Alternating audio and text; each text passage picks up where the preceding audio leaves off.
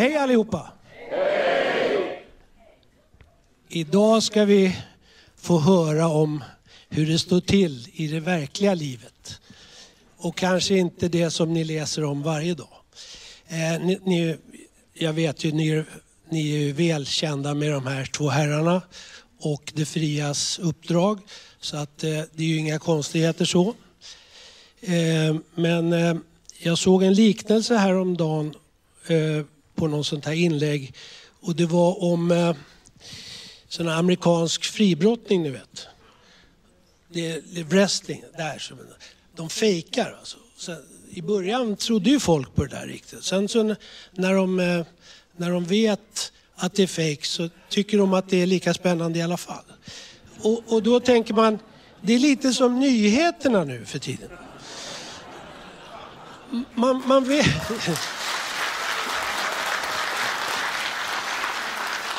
Ja, man vet att det är inte riktigt sant, men det, det står ju i tidningen och det, de säger det på tv, så det måste ju vara sant i alla fall på något sätt. Ja, men det där är ju två herrar som kan utveckla betydligt, betydligt bättre än vad jag kan. Och jag har ju fått äran då att få, eftersom vi är nu på sjätte föreläsningen och eh, grand final kan man säga här i på Kungliga Cirkus i Stockholm. Det är roligt, inte för att jag ser så många annat än på första raden, men jag kikade ut, att det såg ut som det var ganska mycket folk och det glädjer ju herrarna här som vi... Eh, tycker ni det är dags att vi tar in dem? Ja! Då presenterar vi här Carl Norberg och Conny Greve!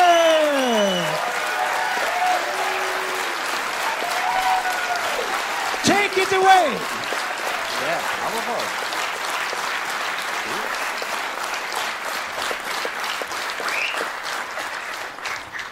Hörs vi nu Conny? Eh, ja, det ska vi fråga publiken egentligen. Hörs vi? Ja. Det gjorde vi. För jävligt det här. Ja, vi ska nog höras tillräckligt. Vi kör tra- samma gamla dryga sarkastiska stil som alltid. Vi vet att det fungerar nämligen. Och nu är vi på hemmaplan här va, så det blir lite lättare. Det blir ingen jävla Göteborgshumor. Jag, jag är på bortaplan så jag kommer vara ganska tyst ikväll. Det blir Karl som tar det Härligt mesta. äntligen. Här om eh, dagen eller någon vecka sedan kanske. Vadå? Nej, Jag vet inte, jag tror det var en skåning som vr- vrålade. Då tog han en micken så han, han hade en avstängningsknapp så kunde han stänga av med när han ville. Det var ganska så dåligt så vi bytte sen i halvtid. Ja. Jaha Conny, vad ska vi prata om tycker du? Eh, samma som vi har pratat om fem gånger tidigare. Ja, Uppkomsten av det kalla kriget. det kalla kriget, den största av alla kulisser som någonsin har funnits i människans historia. Den bygger på människans rädsla för atomvapnet. Utan atomvapnet, inget kallt krig. Och då gäller det att göra en rejäl kulissjävel som man kan utveckla på olika sätt. Och det ska vi visa hur man gjorde idag. Med ljudeffekter. Ja, så tror jag. Ducka, ducka, ducka.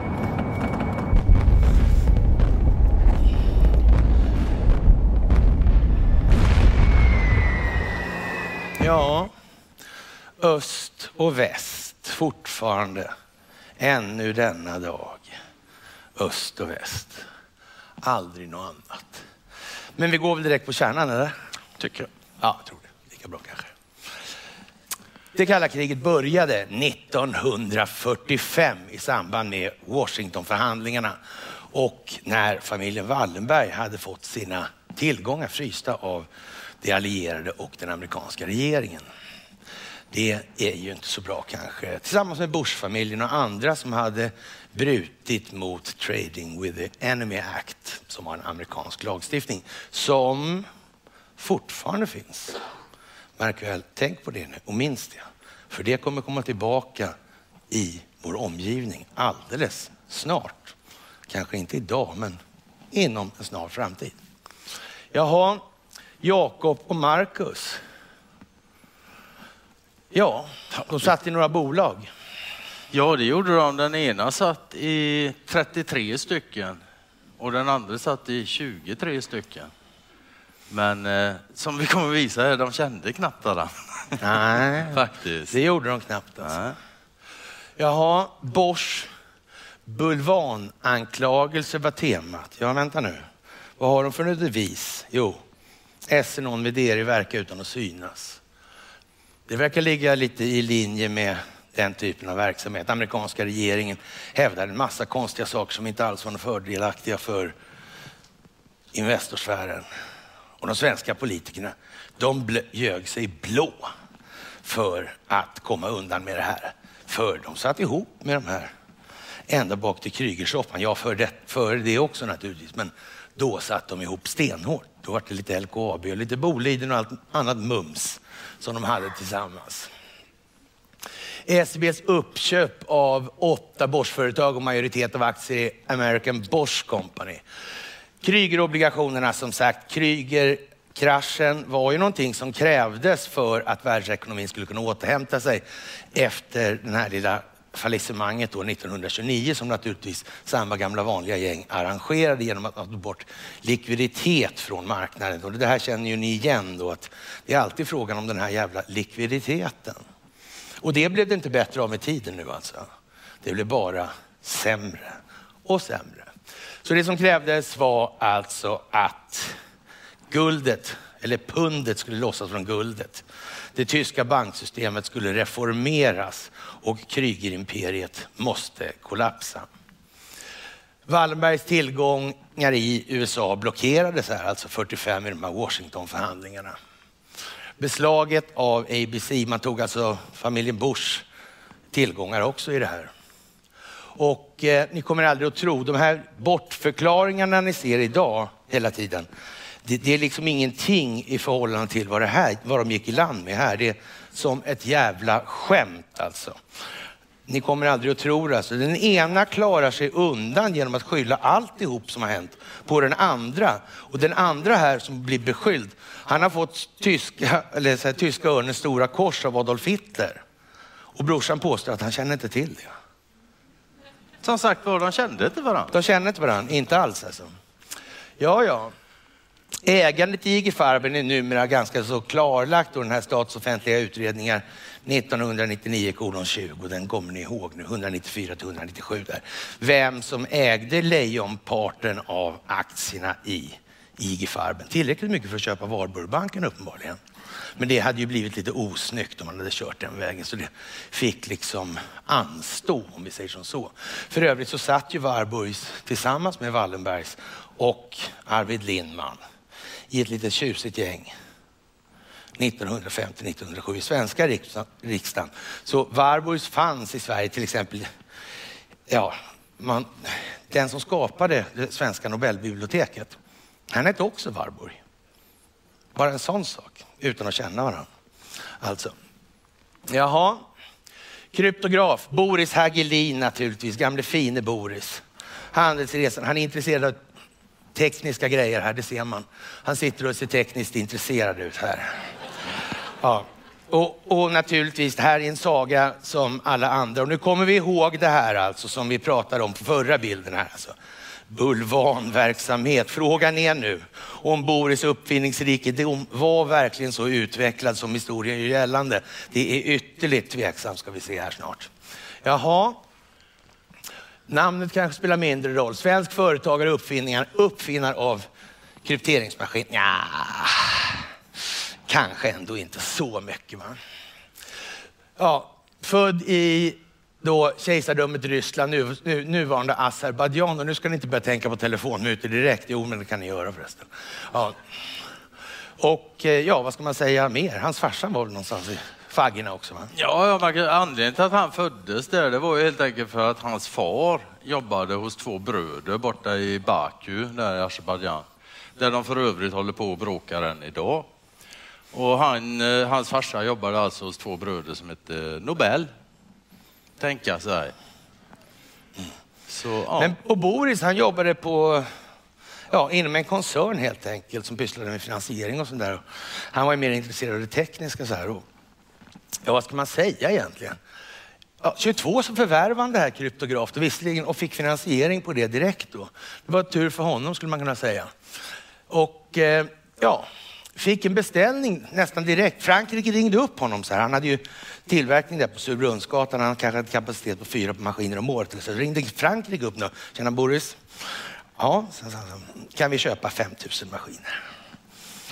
Ja, ja visst, sa han. Så där. För han hade liksom fått ett telefonsamtal en stund innan. Då att, ja, Boris, om det ringer någon och vill ha 5000 kryptografmaskiner så vi ställer upp.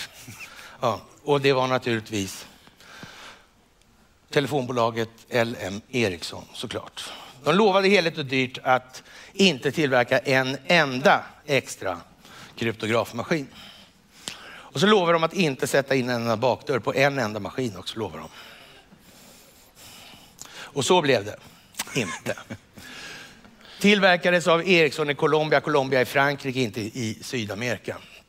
Och som sagt, tack för arbetet Boris. Här får du franska hederslegionen. Det var någon annan som fick franska hederslegionen här förleden också. Någon eh, som fick den med makaroner. Det såg ut som en tack och avskedsföreställning.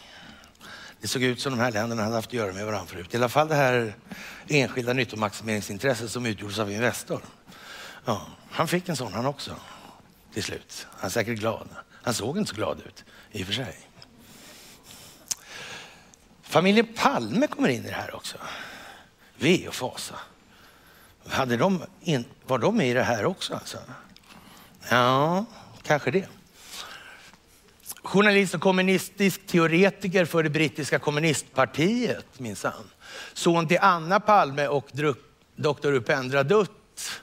Anna Palme är syster till Sven och Henrik Palme och där blir det konstpaus. Sven Palme är vem? Vad är han känd för? Jo, han är mest känd för att ha startat ett försäkringsbolag. Thule Försäkrings AB. Det är bra att komma ihåg. Thule Försäkrings AB. De eh, var med och skapade reasuransmarknaden. Alltså återförsäkringsmarknaden, det som gör att ett, en försäkring, ett försäkringsbolag inte behöver betala allt själv, utan man fördelar ut det här i försäkringskollektivet. Men då må man ju ha ett jävla stort register på alla de här tillgångarna. Vad är det värt någonting och vad finns det? Man skulle kunna säga, om man är lite illasinnad, då ska man säga så här att ah, ja, fan, ett sånt där jävla register om man vill plundra någon sådär. Om man skulle till exempel plundra alla i ett helt land då sådär och använda politiska förespeglingar för att sno de här grejerna, då är det jävligt bra att ha ett sånt register. Eller hur? Och om de här människorna sen försvinner så blir det ingen återvinning på grejerna. Och det är jävligt bra att ha ett läger också. Ja, just det, det hade de ett också. Ja. De hade ju ett läger också. Ja. Där hamnade de där. Ja. Mm. Men å andra sidan så kunde de ju lösa ut sig därifrån. Då fick de så att säga betala två gånger för, kost, för det här också, kalaset. Det var väl schysst gjort. Ja, vi kommer fram till det sen också. Jaha, representerade tredje internationalen i Sverige på 20-talet. Kom ihåg nu att det här är alltså i botten då Thule Försäkrings AB, alltså samma gamla vanliga jävla Thule-sällskap. Det är Thulehuset som var spioncentral Stockholm under, under andra världskriget och så vidare och så vidare. Ja, alltså Sven Palme då som drog igång det där, han var ju inte ensam, det fanns en delägare till. Ja, det fanns ja. en delägare i firman också förresten, det glömde jag bort att säga. Ja, han hette, eller de hette, Wallenberg. De kände varandra alltså. Eller också kände de inte varandra, men hade bolaget ihop ändå. Liksom. Ja, det var antingen det ena eller det andra. Så är det. Ja, jag vet inte. Ja, nej, jag, nej. jag har ingen aning. Nej, nej. Han översåg skapandet av kommuniströrelsen i Indien. I Indien fanns det inte mycket kommunister där och det var inte Gandhi-familjen i faggorna kring det här också på något vis. Det var det va? Och vapenindustri, mutor, Boforsaffärer, Robot 70, Telub-affären och så vidare. Jag tror det var så. Man kan slå upp det, då ser man att det var så. Jaha, eh, Skapade den första kommunistcellen i Storbritannien 31 på uppdrag av Komintern. Komintern var alltså den internationella delen av kommuniströrelsen, men det var ju en ren galjonsfigur. Det var inte så att de här grabbarna släppte på trycket, det var personerna, men det gällde att gömma det bakom någonting större. Och det är alltså den ena halvan av det här kalla kriget. Det handlar om att etablera kommunismen för att få till det här. Så där kulissen, det stora spelet alltså. Måste ha en fiende. Ja, men sådär alltså. Han låg bakom Cambridge 5, det är Philby och de här spionerna. Man måste ha sådana också. Det måste finnas nyttiga idioter inom ramen för kulissen för att det här överhuvudtaget ska ge sken av trovärdigt. Och det finns naturligtvis massor med sådana som tror på det här. Precis som det finns svenska nationalekonomer som på allvar tror att Riksbanken kan påverka bankernas långivning. Att inte bankerna tar ut så mycket de kan. Det är inte så att de har sänkt räntan ner till noll nu för att vara snälla. Så kunde de ta 18 procent fortfarande så hade de gjort det. Jaha, gifte sig 22 med Salme Murek Dutt. Lojal naturligtvis mot kulissen alltså och de kommunistiska idealen hela livet. Ja, vi kan väl säga, det var ju så för syns skull i alla fall. Det kan inte ha varit så i verkligheten. Salmedutt fullt Murrik, född i Estland, deltar aktivt i första ryska revolutionsförsöket 1905.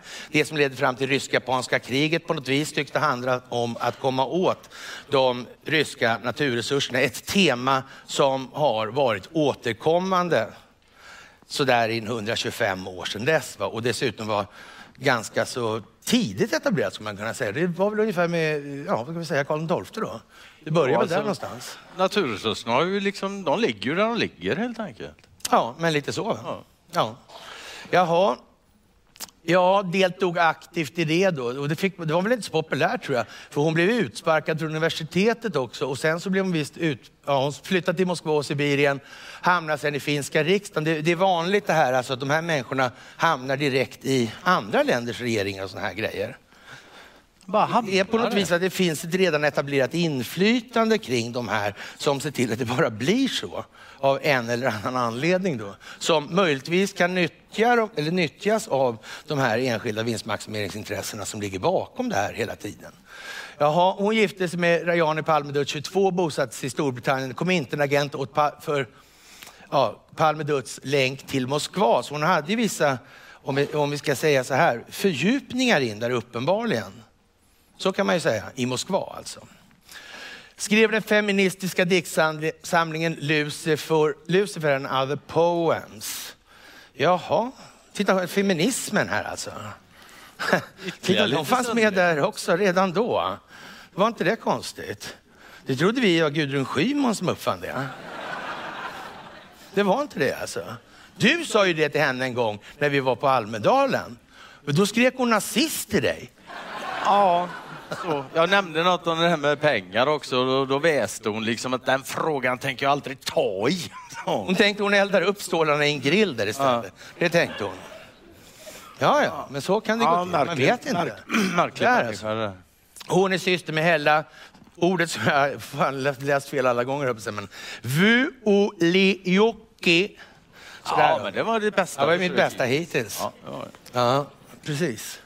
Jaha, familjen Malmes, vad har vi hon, Olioki här nu då. Och eh, född i Estland, där kommer familjen Palme ifrån också. Mm. Ja, finsk författarinna, affärskvinna, godsägare och färgstark centralgestalt i landets politiska och kulturella liv. Det här är naturligtvis någonting man har tänkt på. Man gör då sociala nåder av det här. Då, då. Inte nåder då, utan med å, utan med o. Nådpunkter.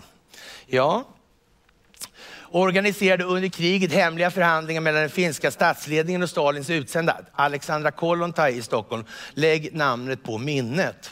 För fan alltså. Henne gillar ju du. Ja, fantastiskt fin kvinna. Hon har gjort mycket bra för mänskligheten. Alltså. Jävla, oj, oj, oj, ett moraliskt föredöme. Bidrog aktivt till fredsförhandlingarna 1940 tack vare personlig vänskap med Alexandra Kollont, där kommer hon igen. Greps av skyddspolisen 43 för medhjälp till spioneri, hade skyddat en sovjetisk agent alltså. Aha.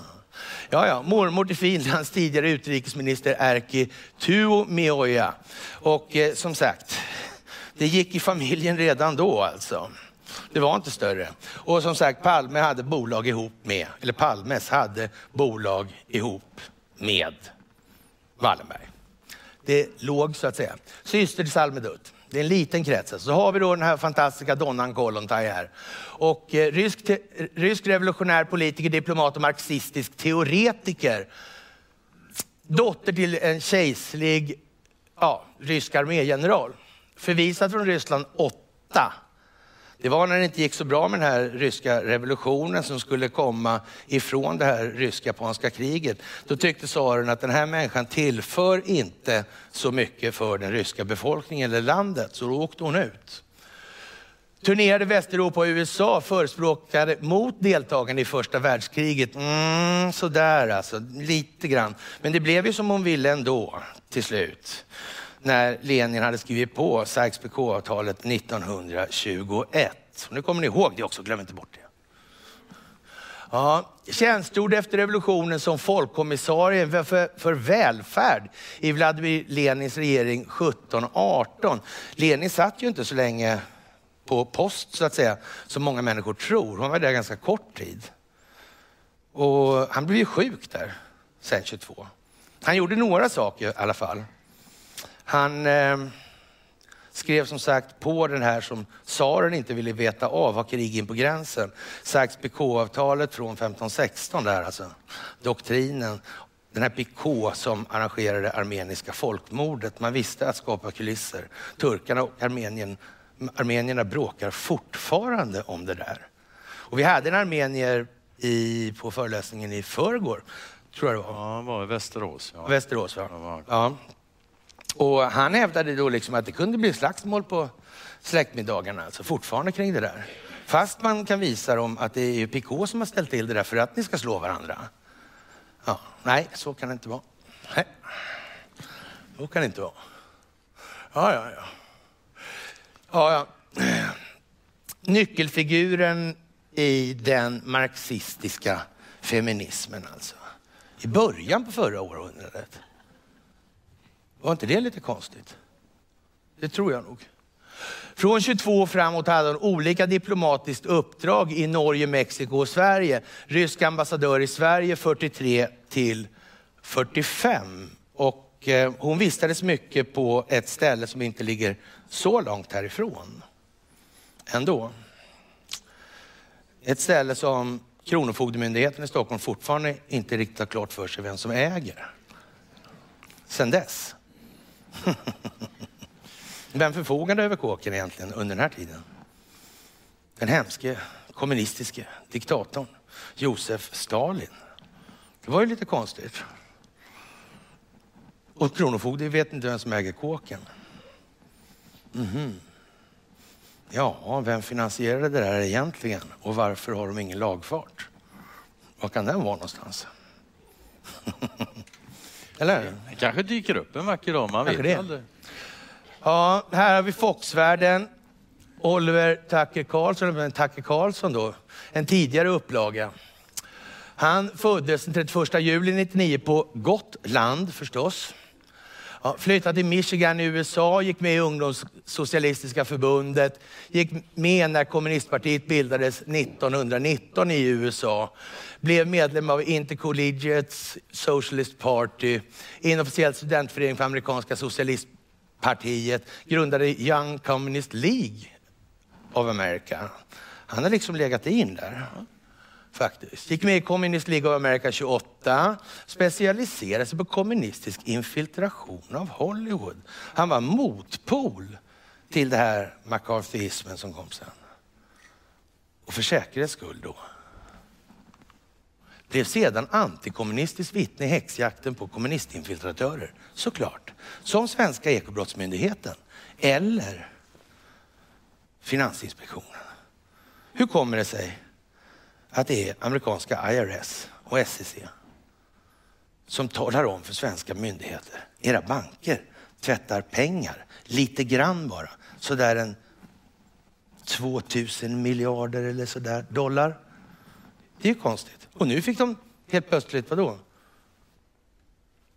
Tusen miljarder spänn var det i alla fall nu, häromdagen i Estland. Ja, Swedbank. det senaste där, ja. Mm. Varför, hur kommer det sig att det är amerikanska myndigheter som talar om det här? Och inte svenska myndigheter som håller reda på sina egna. Det är ju inte så små pengar. Alltså för att tvätta tusen miljarder spänn, då måste man ju ha dem också någonstans. Vem är det som förfogar över sådana pengar? Ja, det är ju inte någon jävla knarklirare i alla fall. Inte, det finns inte på en karta. Man måste kontrollera banker om man ska hålla på med den typen av verksamhet. Det går inte annars. Det finns ingen möjlighet. Jaha, andra världskrigets slutskede. Bretton Woods-konferensen 45. Det är alltså här i anslutning till det här som det här blir manifesterat. Man gör dollarn till världshandelsvaluta, det vill säga alla som ska handla på världsmarknaden i råvaror och så vidare måste växla över till dollar. Det innebär att det blir jättemycket större efterfrågan på dollar än vad utbudet medger. Och då kan det ju vara så här. Det blir ju egentligen aldrig som vet hur mycket pengar som USA trycker ut, eller Federal Reserve trycker ut rättare sagt. För det är Fed Notes, inte dollar. Det här. Då gömmer man det där. Då får man något som heter free ride effekt alltså. Att alla andra behöver den här valutan. Och ja, det har ju, för ju med sig vissa komplikationer skulle man kunna säga. Jag har från 44 länder inrättade Världsbanken och inrättade IMF då ovanpå BIS som bildades 1931. Och mark my words, de förstod att det här skulle bli skuldmättat redan då. De som motverkar den djupa staten nu, de förstod det också. Sen har det blivit några taffliga försök att göra någonting åt det här. Med blandad framgång skulle man väl kunna säga utan att överdriva. Det har inte gått så jävla bra. Inte hela tiden? Nej, nej det har det inte gjort. Faktiskt. Inrättar då Bretton Woods-systemet. Och det här är väl det som är lite grejen då. Om man, alltså fastkurssystem där växlingskursen för landets valuta gentemot den amerikanska dollarn fastslogs. Det innebär ju då att om man då har det här fördelen som amerikanerna har hört, är, om man ska växla då till en fast växelkurs, 1 till 1 till exempel, eller sådär. om man trycker hur mycket som helst då då, och växlar till sig andra länders valuta för 1 till 1 och de är tvungna att följa det, ja då exporterar man ju sin egen inflation också på en gång. Och det där, men det fattade inte folk på den tiden, alltså informationsrörligheten var helt annorlunda. Och, och, ja, det gick, de gick alltså i land med sådana där grejer och sådana som att det var brorsan som gjorde allting och jag fattade inget och, och, och så. Den typen av billiga trick gick hem fortfarande då. Nu är läget lite annorlunda, lite annorlunda då kan man säga. Andra världskrigets slutskede och då sitter de här marionetterna. Trinde Winston här, han hade liksom inte mycket, med att, kom, mycket att komma med i det här sammanhanget längre. Det hade liksom gått överstyr. Den här myten om ja, Rothschild och alla sådana här varianter och, och glada 1800-talet och brevduvorna och hela skiten. Det, det, är liksom, det är lite borta. Här i mitten sitter en knarkhandlarsläkting då, eller knarkhandlarfamilj alltså. Alltså de, de Ostindiska kompanierna i det här alltså. Han kommer från den. Och här har vi någon då som inte stödjer en enda kommunism utanför den sovjetiska gränsen. Han är lite grann som Torsten Nothin sa så här att jag älskar socialdemokrati, men jag avskyr socialdemokrater. Jag vet inte om han såg alltså, människan bakom etiketten som ett problem kanske. Det kan ju vara så. Det kanske inte spelar. Ismerna kanske inte är så jävla viktiga som folk kanske vill göra gällande. Alltid. Ja, ja. Det var ju 45 i alla fall toppmöte mellan de allierade, Churchill, Roosevelt och Stalin och fattade beslut om demokratiska val i de befriade länderna. Startskottet för FNs bildande och det här är ju som alla vet nu här vid den punkten, där ligger då Israel. Och alla vet att det här är Afrika och det här är den eurasiska landsräkningen. Och alla vet att det gäller att se till att de afrikanska resurserna inte börjar röra sig där så man inte har kontroll över det flödet, för då blir det katastrof för den egna ekonomin. Så. Och eh, som sagt, Israel måste ligga exakt där det ligger. Inte någon annanstans, eller så. Hitler begår självmord den 30 april. Tyskland kapitulerar på samtliga fronter den 7 maj 45, alltså det här är på våren. Då. Ja, kommer Molotov, en rätt så framträdande figur i de här sammanhangen. Sovjetunionens utrikesminister 39 till, eller 39 till 49 och 53 till 56. 53 är ett datum i de här sammanhangen som man måste komma ihåg. Alltså för det, här händer några saker som är helt avgörande. Och här tar det kalla kriget en jävla fart helt plötsligt. Det ska man minnas. Man kan säga att det är någon som blir CIA-chef, kan man säga. Kan man ja. kan man Ja. Man kan också säga när Karl säger att ni ska komma ihåg det så är det alltså viktigt för efteråt så blir det frågor men det är inte ni som frågar oss, vi kommer fråga er tillkännagav den 23 mars 45 att valen i de befriade östeuropeiska länderna ska hållas i sovjetisk stil. Stalin var inte road att ha västerländsk demokratiutveckling helt enkelt. Han tyckte det verkade dåligt av någon anledning som han inte talade om. Han kanske kände, hade något på, jag vet inte. Han sa ju en grej i alla fall i samband med det. Han sa så här, det spelar ju faktiskt ingen som helst roll vad någon röstar på. Det är helt ointressant. Det viktiga är vem som räknar rösterna. Redan då alltså. Påminner om någonting i nutiden. Ja, vi får se. Ja, kanske det kanske. Detta i strid mot beslutet som togs på Jalta-konferensen. Det verkar inte ha varit så där jävla viktigt ändå. Då. Kanske mera teater eller så. Ja. Gav namn åt molotovcocktailen, alltså den här flaskan med bensin i och den här trasan då, trassudden i. Ja, han, hade, han kan man säga hade en flammande inverkan på det kalla kriget. Där han tillträdde där alltså 53. Och man undrar om någon var rolig där då, kanske. Så. Ja, ännu mer så här äh, fina konferenser då. I augusti 45 toppmöte mellan de allierade, Churchill, Truman och Stalin beslutade att alla tyskar som befann sig i Polen, Tjeckoslovakien och Ungern ska transporteras tillbaka till Tyskland. Bekräftade att inga fria val kommer att hållas i Östeuropa. Jaha. Och sen lite till då. Potsdamdeklarationen utannonserades den 26 juli 45. Deklarationen beskrev villkoren för Japans kapitulation alltså. Jaha, ja, då är vi liksom, mm, då är vi lite framåt när, innan den kommer. Men Ja, de, de gör ju den här i alla fall den 26 juli då. Och sen kommer en konstig grej. Sista raden på den här, den lyder så här alltså. Alternativet för Japan är snabb och total förstörelse. Det låter fan Men vad fan är det för någonting? Snabb också. Då är det inte frågan om en jävla invasion och, och mala ner det där med artilleri. Det är inte aktuellt. Här är det snabb och total förstörelse på Sackar. Alltså man måste ju ha haft ett herre Då får de ha något i hästväg om de ska liksom... Ja, ja så är det. det måste vara så alltså. Ja, jag tror det. Om man ska hota med sånt, då gäller det fan att ha ja. något i bakfickan. Och, och voilà. Knappt en och en halv vecka senare släpper man den första atombomben över Hiroshima. Den 6 augusti 1945. Dagen efter har Expressen en helt märklig rubriksättning. Där står det så här. Flyende judinna snuvade Adolf Hitler på jordens största kraft. Var han, han död? Han dog ju på våren, där april typ. Ja. Men det missade Expressen kanske? Ja, de har missat mycket förr, så vad fan. Det är inte säkert man... Ja, sådär konstigt. Ja, och om inte medierna hade gjort vad de gjorde och satt skräck i befolkningen, då hade det inte blivit något jävla kallt krig. Nu kommer jag att tänka på pandemier. men jag... Ja, nej, jag tänkte på kärnvapenkrig i och för sig. Ja, ja, men media som media. Oj, nu tappar jag någonting här. ja. ja. Jaha. Skräck. Det är hemskt det här alltså. Ja.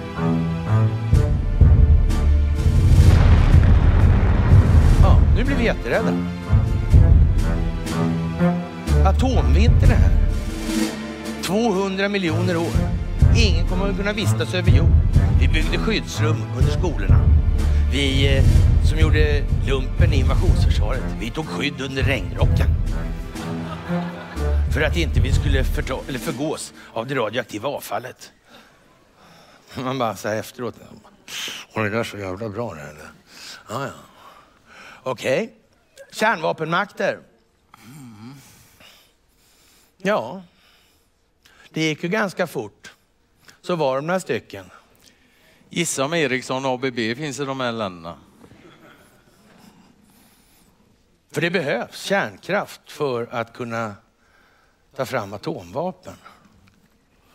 Det är hela poängen. Tänk om inte kärnkraften är så farlig som de har sagt. Då blir det inte så bra för oljeindustrin. Nej, det blir ju inte det. Och hela den där jävla sagan, den kommer helt plötsligt i ett annat ljus. För det var ju så konstigt det här med Farsta. Det var konstigt 68 där. Då kom man på att man skulle bygga ett kärnkraftverk i Farsta, åtta kilometer från citykärnan. Man hade glömt att det var farligt med radioaktivitet. Och den här flyende judinnan, hur var det med henne Conny? Blev inte hon jävligt gammal? Hon blev, hon blev så gammal så det till och med stod på Wikipedia att det var anmärkningsvärt vad gammal hon blev med tanke på vad hon höll på med. Det var hon som uppfann spjälkningen av urankärnorna. De forskningsresultaten skickades till Manhattanprojektet. Men för säkerhets skull, inte bara det, det här tungvattnet, det tillverkades i Ljungaverk utanför Sundsvall. Och det var ju visserligen bara lite grann, några, några fåtal flaskor, och varav några stycken står på Länsmuseet i Härnösand nu för tiden. Men eh, ja, hur det nu var för att frakta de här så byggde man, man holkade ur ett berg där som heter Gällöberget och där är det skidstadion med flera kilometer spår där inne nu. Men då var det dubbelspårigt järnväg så man kunde lasta om de här godsvagnarna för de här få flaskorna alltså. Ja, och vi, all, vi har alla sett den här, de här, eller alla har inte sett de här filmerna i och för sig, då, men, eller filmen då, Hjältarna från Telemarken med Kirk Douglas. Och där har vi ju fått lära oss då hur de här, det var ju någon färja där då och så hade de fyra godsvagnar då med sådana tungvatten. Och, och, och, så sprängdes de där och så sjönk det där i någon jävla sjö då. Ja, och det var ju liksom där den stora produktionen låg, uppe i Rukan, Telemark alltså. Och, men frågan är hur det var med det här egentligen. Men man körde i alla fall ut det man körde ut från Ljungaverk, det körde man ut via Trondheim då. För det hade kanske sett jävligt dumt ut om det hade sett ut så att vi körde tungvatten ner till Tyskland på järnväg. Det hade sett helt misslyckat ut skulle man kunna säga. Äh, det har bara varit att skylla på brorsan. Ja, ja, jo, visst, så, jag vet ju det. Jaha, etableringen av det kalla kriget. Här har vi en bra kille. En hedersman. Ja, en av de tio bästa presidenterna genom världshistorien. Han var inte det från början i och för sig. Men, men... Nej, från början så var han inte så jättepopulär. Men när tiden har gått så så han omvärderas och nu räknas han som en av de tio bästa presidenterna i USAs historia. Man skulle kunna snacka om mediala opinionsbildningseffekter. Faktiskt.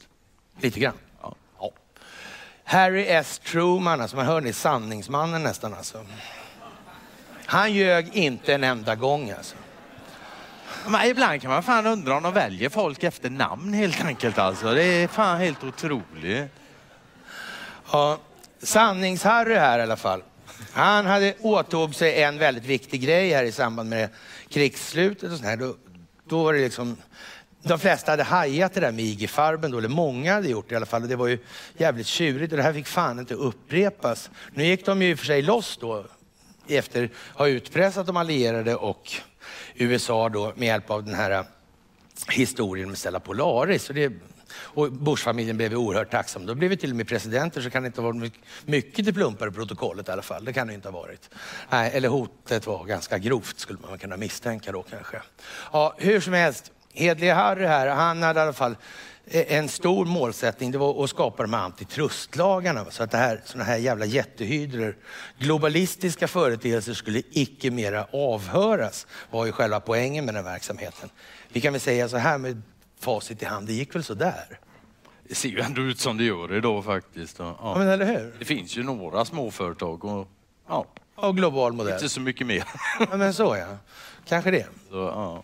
Jaha, Tillträdde som USAs vicepresident 20 januari 45, blev president i april samma år när Franklin Delano Roosevelt tog Potsdamkonferensen, bomberna över Japan var hans lilla. Införde då Truman-doktrinen 47 och här börjar det bli allvarligt. Här börjar det bli allvarligt. Då vet Stalin alla gånger vad som ska ske. Så han byter koderna för underrättelsetjänsterna. Mm. Vad konstigt. Var, var, det, var, var det något fel på koderna då eller var det någon annan som hade koder också som inte skulle ha dem? Hade han räknat ut det? Det vet man aldrig. kan man tänka på i samband med Estonia till exempel. Han införde Truman-doktrinen som sagt och stödde Grekland och Turkiet mot kommunismen givetvis. Det gäller ju att sätta fart på den här jävla kulissen. Det är viktigt nu alltså. National Security Act 47 och såklart alltså skapandet av CIA. Naturligtvis. Bra gjort av honom. en liten kuriosa kan man väl dra om han faktiskt, han tar ju alltså över då när Roosevelt dör där och sen är det ett nytt val inte så långt efter som han vann och det räknas som en av de mest överraskande valsegrarna någonsin. Det är nog bara Trump som var mer överraskande där. Och, ja. Det var någon som ville att han skulle... Det var rösträkning helt enkelt. Det var nog rösträkningar redan då ja. Mm. Ja, ja, men så kan det ju naturligtvis vara. Jaha. Han gjorde mer. Etablerade ja, Marshallplanen 48. Det gällde ju att få västvärlden att förstå att vi var så mycket bättre helt enkelt. Vi hjälpte varandra, vi ställde upp för varandra. Vi, ja, alla bara bra saker alltså. Mm. Mm, som idag kanske vet att ja, det är som det är det där. Jaha, bidra till återuppbyggnaden av Europa och hindra spridningen av kommunism. Det var liksom det också, det där lilla abret. Det gällde att måla upp de här jävla kulisserna ordentligt alltså. Jaha. Inrättande staten Israel då 47-48 och det är som sagt det vi pratade om just, eller benämnde just. Det gäller att skapa ett strategiskt lås för strategiska naturresurser upp till den eurasiska landsträckningen från Afrika. Det är ju liksom inte jättesvårt att förstå. Men icke desto mindre så ser vi inte det i några böcker, eller skolböcker i vart fall. Antogs i FN med Trumans stöd då, Atlantpakten, alltså NATO naturligtvis då, 4 april 49. Man hade ett förmöte i Karlstad något år tidigare där och det kan man ju tycka är lite anmärkningsvärt med an, avseende då på det svenska medlemskapet i NATO. Då, eller nu. Det är någonting som är konstigt här. Det verkar vara något som ligger, ligger med i paketet som inte riktigt står med på innehållsförteckningen. Ja, vad det nu kan vara. Ja, ja, sådär. Beviljade 15 miljoner i stöd till de franska styrkorna i Indokina. Ja, det där är ju faktiskt större än man tror. För det är alltså första gången på nästan 200 år då som USA ingår en allians med andra länder. Men USA skapades alltså för att bli fri från det gamla. Så de höll sig på sin egen kant länge, ända fram till här nu då. Här blir de väl, oh, ska vi säga, vita handen helt enkelt. här blir de officiellt det verkställande organet för den djupa staten, kan man kalla det för. Det är alltså den djupa staten som skapar kommunistkulissen och det är den djupa staten som står för den liberala kapitalismen. Så är det också. Sen finns det naturligtvis massa människor som tror på ismerna i sig då, på sin nivå. Då, men i själva verket är det alltså samma bakom hela tiden. Och sen klär man om det här. Då, först har vi kommunismen och kapitalismen och sen glider det lite mera över till religionen. Men de här religionerna har man ju skapat redan då i början på 1900-talet, ungefär i anslutning till den här Sykes-Picot-historien där man bestämmer att ska behärska genom söndring, lustigt nog. Ja. Och där skapar man till exempel då sunnisekteristisk extremism i Saudiarabien genom att göra då ja, familjen Saud då till ja, till, ja, förfogande då över Mecka och Medina och samtidigt som man gör familjen Wahab till uttolkare av de religiösa skrifterna då så att säga. Och vips så har man en sunnisekteristisk extremism då. Men det fanns ju en risk med det här naturligtvis. Att fortfarande bara ha en sorts islam. Det innebar att det skulle kunna komma någon jävel där, alltså någon som var lite ruter i helt enkelt och kanske till och med var lite ledare sådär av naturen. Och då skulle han kunna ena upp det här och vända hela skiten emot den djupa staten. Det var man inte så intresserad av. Men så kom... kan man inte ha det. det... Nej, nej, nej, nej. Men alltså skapar du kulisser, det, det räcker inte med att skapa kulisser så du måste också även söndra i kulisserna då. Ja. Du kan inte ta risken att någon i kulissen, så när kulissen är så stor, får massa idéer om hur det här ska gå till. Det får inte bli som det har blivit nu liksom. Att motsatserna kommer på att vi har samma problem, samma gemensamma nämnare och alltihopa bygger på det valutafinansiella systemet. Så kan man inte ha det.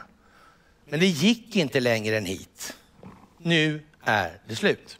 Ja, och sen klär man om den här religionen till terrorismen, men vi kommer vidare i det. Så. Men jag kan nämna det så ni kommer ihåg det i alla fall. Då. Och starten för USAs engagemang i området alltså. omstrukturerade IRS och det är någonting som är extremt viktigt just nu idag. Alltså, här omstrukturerade hedliga Harry. Mm. Och sen blev den amerikanska skattemyndigheten ett politiskt vapen. Och det varade ända fram till 2015, 16 när den här Louis Lerner torskar på att ha trakasserat Sarah Palin i den här Tea Party-rörelsen.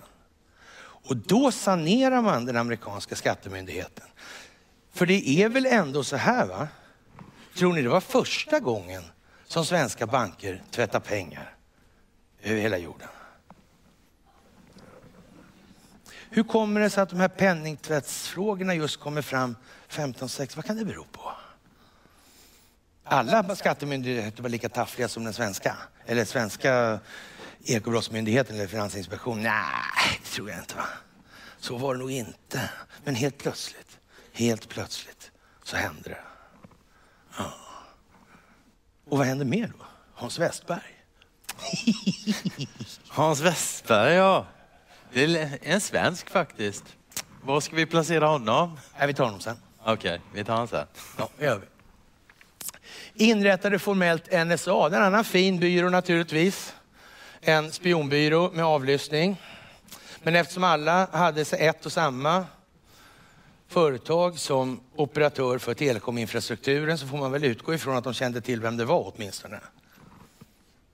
Det måste ju vara så. Alltså det kan inte vara så här att Jo, det kan det ju vara tydligt, för det blev ju så. Det var inte en enda diktator under hela förra århundradet som kom på att det vore vara en bra grej att ta hand om eller kontroll över den egna telekominfrastrukturen och kraftförsörjningen. Hur kan detta komma sig? Att inte en enda diktator på hela århundradet kom på den idén. Conny, du som är göteborgare och förstår den typen av tänkande. Ja, jag förstår precis. Varför, alla vet ju att diktatorer är dumma människor. Eller hur? Ja. Så enkelt var det. Så enkelt ja. Det var en svensk förklaring. Men det köper jag ju rakt av. Alltså. Mm. Ställde inte upp för omval 52. Nej, han gjorde inte det. Nej. Det behövdes något annat. Ja, nu skulle det nämligen bli kallt krig. Lämna över makten till Dwight D. Eisenhower 53. Ja, det behövs militär. Ja, det var ju bra gjort. Och som sagt, antitrustlagarna, en veritabel succé, räddade jorden undan globalismen. Frågan är alltså, kunde det ha gjort sämre? Det är fan en bra fråga faktiskt. Det, högst det vet inte jag. Men när det är samma gäng som äger de största läkemedelsföretagen, de största, den största vapenindustridelarna, telekominfrastrukturen, kraftförsörjningen och så vidare. Blev det här jävligt bra? Det kunde inte ens... För det, det, alltså, då hade folk fattat något om det hade blivit det minsta sämre. Det här var så, exakt så dåligt det bara gick. Utan att folk hade fattat vad de höll på med. Ja. Det är så det är. Det är på den nivån det här alltså. Etableringen av det kalla kriget, som sagt. Josef Stalin. Ja, det är väl ungefär som alla som tidningarna skriver om. Men nu, nu måste vi ha kommit till den punkten i utvecklingen där vi konstaterar så här, att vi kan möjligen misstänka att medierna rent av ljuger för oss, eller i varje fall håller på med någon form av riktad opinionsbildning för att inte ja, så att säga, agendaskapad journalistik eller agendasatt journalistik. Det skulle vi kunna säga. Det är nog ingen som förnekar det här inne i alla fall. Nej, det gör ingen. Jaha. Han etablerade regeringar då, då i Sovjetvänliga länder, då, Polen, Tjeckoslovakien, Ungern, Rumänien, Bulgarien samt Östtyskland skapade en buffertzon, en järnridå. Och nu har ju vi fått lära oss att Josef Stalin är, alltså, som vi var inne på här för en sekund sedan, att han, var, han är genuint dålig, säger alla medier i västvärlden och har alltid sagt det. Frågan är hur fan det egentligen var. Uppenbarligen visst, han ville inte ha något kalla krig, han ville inte expandera och så vidare. Det påminner lite, så att säga, beskrivningen i våra medier, så påminner han ju lite om en nutida president i Ryssland. Han har till och med onda ögon. Nej, kalla. Kalla, förlåt kalla. alltså. Fan. Det är fan noga det där. Ja, ja, ja, ja. Fan också. Ja, Nej, jag vet inte. Det kanske är så. Ja, ja, Maggot sagt att han har det, då har han Ja, men så måste det vara. Höll löftet om att inte stötta den kommunistiska rörelsen i Grekland. Men var inte han kommunist då, eller vad då? Han gillar inga andra kommunister. Han var som Torsten Nothin. Han, han gillar socialdemokrati men inte socialdemokrater. Stalin han gillar kommunism men inte kommunister. Hur fan var det där egentligen? Luktar inte lite konstigt det där? Jag tror det. Torsten Nothin kan ni ju titta på i den här serien om Haijby till exempel. Tror ni att min makt är så stor så den sträcker sig ner ända till Gestapo, säger Torsten då. Och ja, avseende på att han kände Reinhard Gehlen som var nazisternas underrättelsetjänstchef så svaret på frågan är väl entydigt ja. ja, ja. Det var en, en av de få, eller två av de få människor som faktiskt kände va? Ja, precis. Ja. Och den här Reinhard Gehlen, han, efter den här eh, andra kriget-historien gick ju med blandad framgång för Hitlerprojektet, skulle man väl kunna säga. Och, och, men han hade ju företagsamt nog sett till att ha alla uppgifterna tillgängliga för transport helt enkelt. Ja, så han transporterade sig själv och de här uppgifterna till USA efter en kortare tids karantän. De måste väl bereda väg för herran eller något sånt där, jag vet inte. Opinionsbildningsmässigt i alla fall. Ja, och så kommer han till USA, så är han där en stund och sen åker han faktiskt till Västtyskland och blir underrättelsetjänstchef där. Och eh, västvärldens expert på Sovjetunionen lustigt nog. Man kan säga att han var en ledande figur för att tala om hur farligt det här kalla kriget kunde bli och ryssarnas eller sovjeternas vapensystem och allting. Han var liksom expert på att Han tog en egen sån helt enkelt på enklaste sätt. Men för att göra det ännu lite mer tydligt så hade han bra kontakt med Tede Palm då på T-kontoret på den militära underrättelsetjänsten där. Och eh, ja, han som anställde då Olof Palme bland annat då. Så det ligger inte så där skitlångt bort i det här. Ja, reformerade 47 underrättelsetjänsternas kodsystem. Som sagt, han hade något problem med de sovjetiska koderna som gjorde att han inte längre litade på dem av någon anledning. Var han nu fick den idén ifrån. Ja, Sovjetunionen genomförde, genomförde sitt första kärnvapenprov 1949 och den här kärn, eller atombomben då som man sa att det var, den, eh, ja, vad ska man säga? Hur, hur fick de tag i den då? Jo, det var makarna Rosenberg som stal ritningarna till atombomben från amerikanarna och det skedde med benäget bistånd av den här Oliver Carlson i Hollywood. Då. Den figuren, här makarna Rosenberg, de avrättades sedermera för Och det var ju till och med innan så att säga, informationsrörligheten var tillräcklig. Då gick de i land med och sa att hade makarna Rosenberg faktiskt snott en hel atombomb också och fört, fört över dit. Och, så, så, och de monterade ner den och gjorde likadant. Liksom. Och så fick de atombomb sen då. Det, det är liksom på den nivån det här är. Men det gick som sagt på den tiden, det går inte längre. Så det har blivit lite bättre, även om man ibland kan misströsta lite. Ja, och sen så har vi etableringen av det kalla kriget Five Eyes. Yakuza, det är Storbritannien och USA som sitter då ihop i det här i början. Och det var ju så att de som finansierade Hitlerprojektet i början, det var ju alltså bankirer i grund och botten. Inklusive vår egen lilla fina familj då i de här sammanhangen. Såklart. Men de hade ju redan då börjat skaffa, lägga rabarber på all telekominfrastruktur och, och de talar på något vis inte om vad det innebar för alla andra. De gillar ju liksom konkurrens, rättvis konkurrens så att de skulle ha informationsfördel mot de egna. De skulle ju aldrig komma på något så nedrigt som att lystra av sina egna och dra fördel av dem. Det skulle de inte göra faktiskt. För då skulle någon ha sagt något om inte annat de själva såklart.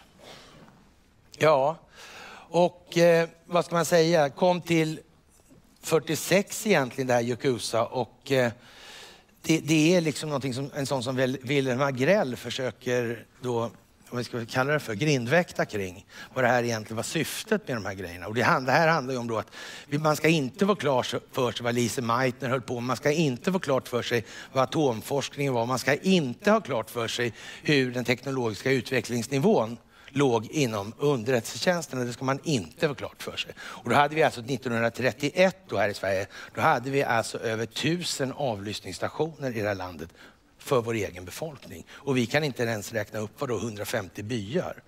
Det kan vi inte, men vi hade tusen avlyssningsstationer i alla fall. Ja, det kan man ju säga. Eh, ja, det där är ju då, vad då för någonting? Jo, det är de länder som får de hårdaste restriktionerna på sig under covidiotin. Tillika Five Eyes-länderna. Det verkar på något vis som att hjärntvätten är lite säregen där. Är det en tillfällighet tro? Nej, jag tror faktiskt inte det.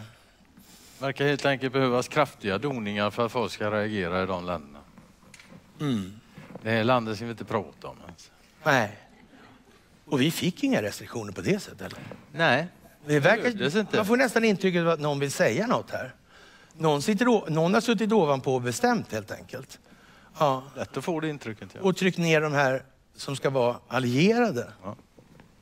Men det, eller hur? Ja, ja, ja, ja, jag säger inte emot det. Jag säger Men så jävla, något så jävla fult skulle väl ingen göra? Nej. Nu Klart alltså. nej, nej, nej. Och, och framförallt skulle ingen kunna tänka sig ha gjort så tidigare. Nej. Nej, vi får se. Vi får se helt enkelt. Vi är övertygade om detta. Ja. Titta, här kommer Boris. Den tekniska killen. Ja, han ja. Ja, ja. Boris försökte före andra världskriget förgäves att sälja sin krypteringsmaskin till USA. Ja. Det kanske inte hjälpte att han har fått franska hederslegionerna. Nej, hjälpte nog inte så mycket. Nej, nej. Ja, men jag vet inte. Han hade ju finansiering från rätt håll i alla fall. Borde kanske spelat en roll. Det kanske gjorde, jag vet inte.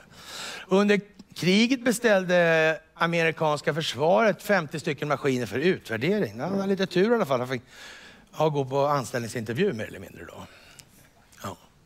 Under krigsåren producerade USA 140 000 Hagelinmaskiner med bakdörrar som levererades till de allierades trupper runt om i världen. Oops, det var rätt många. Ja. Ja, ja. Flyttade till Zouk i Schweiz 52 och moderniserade sin maskin under firma Krypto AG. Det ligger rätt nära den här eh, flytten, alltså. det har någonting med, nästan med 53 att göra va? Så är det väl också. Och just när det står där moderniserat, alltså den maskinen han sitter där så intresserad ut över, den är ju, ja den är inte görliten i alla fall, men den, alltså, den blev i fixstorlek till slut. Redan. Så det är inte... Ja, ja. Och sen en sak Ja. till man kan säga om, om Boris där faktiskt. Eh, På 70-talet, slutet på 70-talet så, så ja, han började bli gammal och han hade en pojk. Och det var sagt att pojken då skulle ta över företaget. Nu var det som så att sonen i fråga, han var inte så jävla intresserad av att, fortsätta ihop med CIA och det där. Så han dog i en bilolycka. Men alltså, om man tänker så här. Man tyckte alltså att man, man säljer de här kryptografmaskinerna till sina allierade med bakdörrar för att lyssna av dem. Alltså, det, det är ingen diskussion ens alltså. Det är bara rakt av. Så.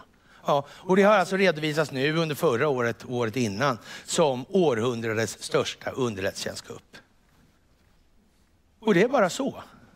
Och inget annat. Jag skämmas har ju aldrig varit deras starka sida om man säger som så. Nej, det har inte legat för dem helt enkelt. Faktiskt. Ja, det här är en bra kille också naturligtvis. Det vet alla. Och eh, amerikansk jurist och underrättelsechef, jurist i sin mening med advokat när det gäller firman Sullivan Cromwell som pysslar med kolonialväldesjuridik, alltså exploateringsrätt av kolonier. Det är en mycket stor, var en mycket stor humanist det här alltså. Mm. Ja, ja, det var ju bra. Försvarade bröderna Wallenberg i Boschaffären. Då kan man ju tycka lite anmärkningsvärt att en sån lirare försvarar familjen Wallenberg när de har fått sina tillgångar beslagtagna tagna av den amerikanska regeringen och de allierade. Och då tar man den här som sedermera blir CIA-chef då till försvarare. Det säger kanske lite om vem fan det var som bestämde. Möjligen. Faktiskt. Ja, chef för OSS i, ja, men har man sett, Schweiz under andra världskriget. Kanske han träffar en sån här kille som pysslar med krypteringsmaskiner. Nej, det tror jag inte. Inte? Nej. Varför skulle han ha gjort det? Och, nej, jag har ingen aning. Och ända fram 86 så var de här jävla avlyssningen om allierade var det uppe på tapeten när en amerikansk utrikesminister kallar till sig en viträdande CIA-chef och säger så här, vem fan var det som skvallrade om det här Vietkong hade kryptografmaskiner? Det vill säga, man hade inte kunnat hålla på med det där Vietnamkriget särskilt länge om inte Vietkong hade blivit givna informationsfördelar, så de lyssnade på amerikanerna hela tiden. Då kan man säga så här, då borde det finnas en och annan amerikansk morsa som blir på dåligt humör när hon kommer på att, men vad fan liksom. Det är ju de där liksom som har ställt till det här. Och det jävla kriget pågick från 55 till 75, 20 år. Ja. Och sen inte nog med det, när det var färdigt så liksom och USA lämnade, då hade Vietnam fortfarande lite beefs med sina grannar där några år. Så det var ju inte färdigkrigat för dem. ja. Första chef för DCI, då chef för CIA, 53 till 61 och 53 så accelererar det. Den här göken kommer på, vi måste ta upp tempot. Vi måste ha kulissintensitet i verksamheten. Han är partner på Salomon Cromwell som jag har nämnt. Han är ledamot av Warren-kommissionen så småningom lite senare. Och nära familjevän till Thomas McKittrick. Och Thomas McKittrick var chef för Bank of International Settlements och de om några visste att systemet skulle bli skuldmättat. De var livskritiskt beroende av den här kalla, kalla kriget-kulissen. Kalla kriget är ingen annan kuliss än pandemin eller någon annan jävla kalanka kuliss som håller igång det här och folk tittar åt fel håll. Det är skuldmättnad som är på gång. Liksom. Det är själva fundamenta i det här. Sen kan man väl möjligtvis Ja, han satt i större delen av 30-talet, McKittrick va? Ja. Visst det. Ja. Han var chef för BIS och hade Marcus Wallenberg som mentor. Det misstänker vi faktiskt att de kände varandra då. Det gör vi. Ja, vi vet ju inte det, men vi tror det var så eftersom han själv säger att han var hans mentor. Ja, det där är ju lite speciellt. Yngre bror till John Foster Dall, en annan som var med och försvarade vid Washington-förhandlingarna. Och han blev sedermera amerikansk utrikesminister. För säkerhets skull alltså. Jo, han i sin tur hade ju en pojk han med, precis som eh, Boris där. Faktiskt. Ja, precis. Han, ja, han hade en pojk som hette Everett. Everett. Everett ja. Och han är den enda bis- kardinalen som Kardinalen. inte är biskopsdömd i Vatikanen. Men eh, det var inte så jävla noga för han i en predikstol där han eh, höll hand om finanserna. Vatikanbanken. Tänka sig så det blev. Det var ju otur. Eller som när omständigheter kommer till förberedelse kanske. Ja. Jaha. Ekonomin är alltså förberedd i det här skedet. Informationshanteringen är under kontroll. De har till och med underrättelsetjänsterna, de har naturligtvis medierna och så vidare. De förstår hur man spelar den här fiolen. Och det är vad som vi ser nu. Det här ska visas hur det här fungerar. Det här är förra århundradets grundläggande kuliss alltså.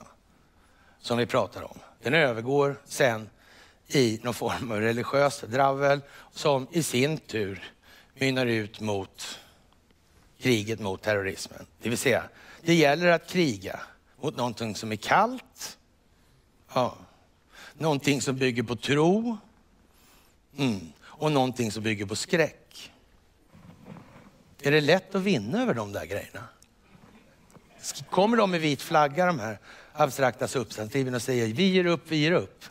Går det att vinna mot de här? Nej, det gör det inte. Men ändå tycks det vara så att vi fortsätter att hålla på med det och nu får det vara slut med den saken. Ja, kulisserna står alltså där de är och eh, nu återstår bara Oh, nyttotagandet. Nu ska Ja. det alltså spelas lyxrevy. så. Och eh, med det så tar vi fem minuters paus.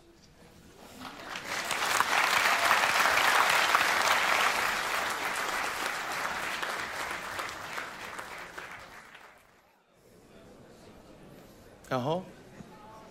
Ja, då har vi ljud igen. Ja, intressant. Nu hörs vi en gång till. Ja, Conny. Nyttotagandet. Den filosofiska materialismens högborg. Ja, så Svensken är dömd att upptäcka att dess välstånd är offrat på den falska solidaritetens altare. Alla säger att de är jättesnälla, fast i själva verket tänker de på sin egen plånbok. Det är lite konstigt. Egentligen så konstigt för de är fan tvingade. Vi har byggt systemet så. Ja, eller rättare sagt, vi har inte sett till att det har blivit ett annat system. Så kan man absolut kan man uttrycka det. Så kan man säga, ja. Ja, vi får väl se. Och eftersom det här är fundamentet vi har börjat med nu då. Vad fan blev det av det här egentligen? Samma jävla gäng vid rattarna hela tiden. I varenda jävla konflikt. Blev det några konflikter? Hörru? Ett par små. Okej. Ett par små.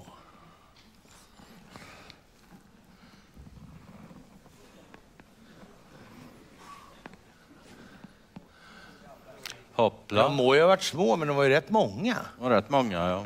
Och då, man, någonting man kan notera också på de här då, att många av de här, speciellt i början, där då, det, nu handlar det om kommunismen. Det är den som ska bekämpas. För det är konstigt nog den som poppar upp överallt i världen och är ond och elak. Ja, men eller hur? Ja, jävla skumt det där. Där, där börjar man känna den här falska solidariteten tycks ha ställt till lite också dessutom.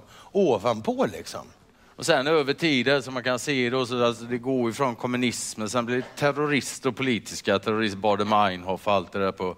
Och sen går det över till religiös terrorism och sen blir det ju bara krigen mot terrorismen helt enkelt. Och de är ju företrädesvis religiösa idag då. Ja. Det är lika jävla mycket kulisser det, som allt annat. Och någonstans måste ju då, ja, om vi säger så här, att de här första figurerna är någon form av förgrundsfigurer för den här kalla kriget-kulissen, eller som amerikanska utrikesdepartementet alltså sa, Wallenberg räddades mer av det kalla krigets uppkomst än av sin egen förbättrade affärsmoral. Det låter ju som ett jävla förklenande begrepp i de här sammanhangen. Ja, det är då, om det är sant så kan man ju faktiskt misstänka att de kanske var inblandade att kalla kriget uppstod. Ja, men eller hur? Man kan tro det. Om man är tillräckligt konspiratorisk. Ja, men det är bara du som är det av oss två. Ja, men så är vi sådana i Göteborg. Ja, ja. Krig och offentlig konsumtion, minsann, minsann, minsann. Ja, det gäller att likviditetsförsörja realekonomin. Och skaffa kontroll över naturresursflödena. För Ja. det glömde de ju inte av under de här krigen är klart. Nej, det vart några utvinningskoncessioner. Och svenska rättssystemet är ju speciellt. Det måste man säga. Det måste man faktiskt säga. Ja. Tyckte Robert O'Brien också. Ja, den nationella säkerhetsrådgivaren under Ton- eller Donald Trump. Vad sa han för någonting då?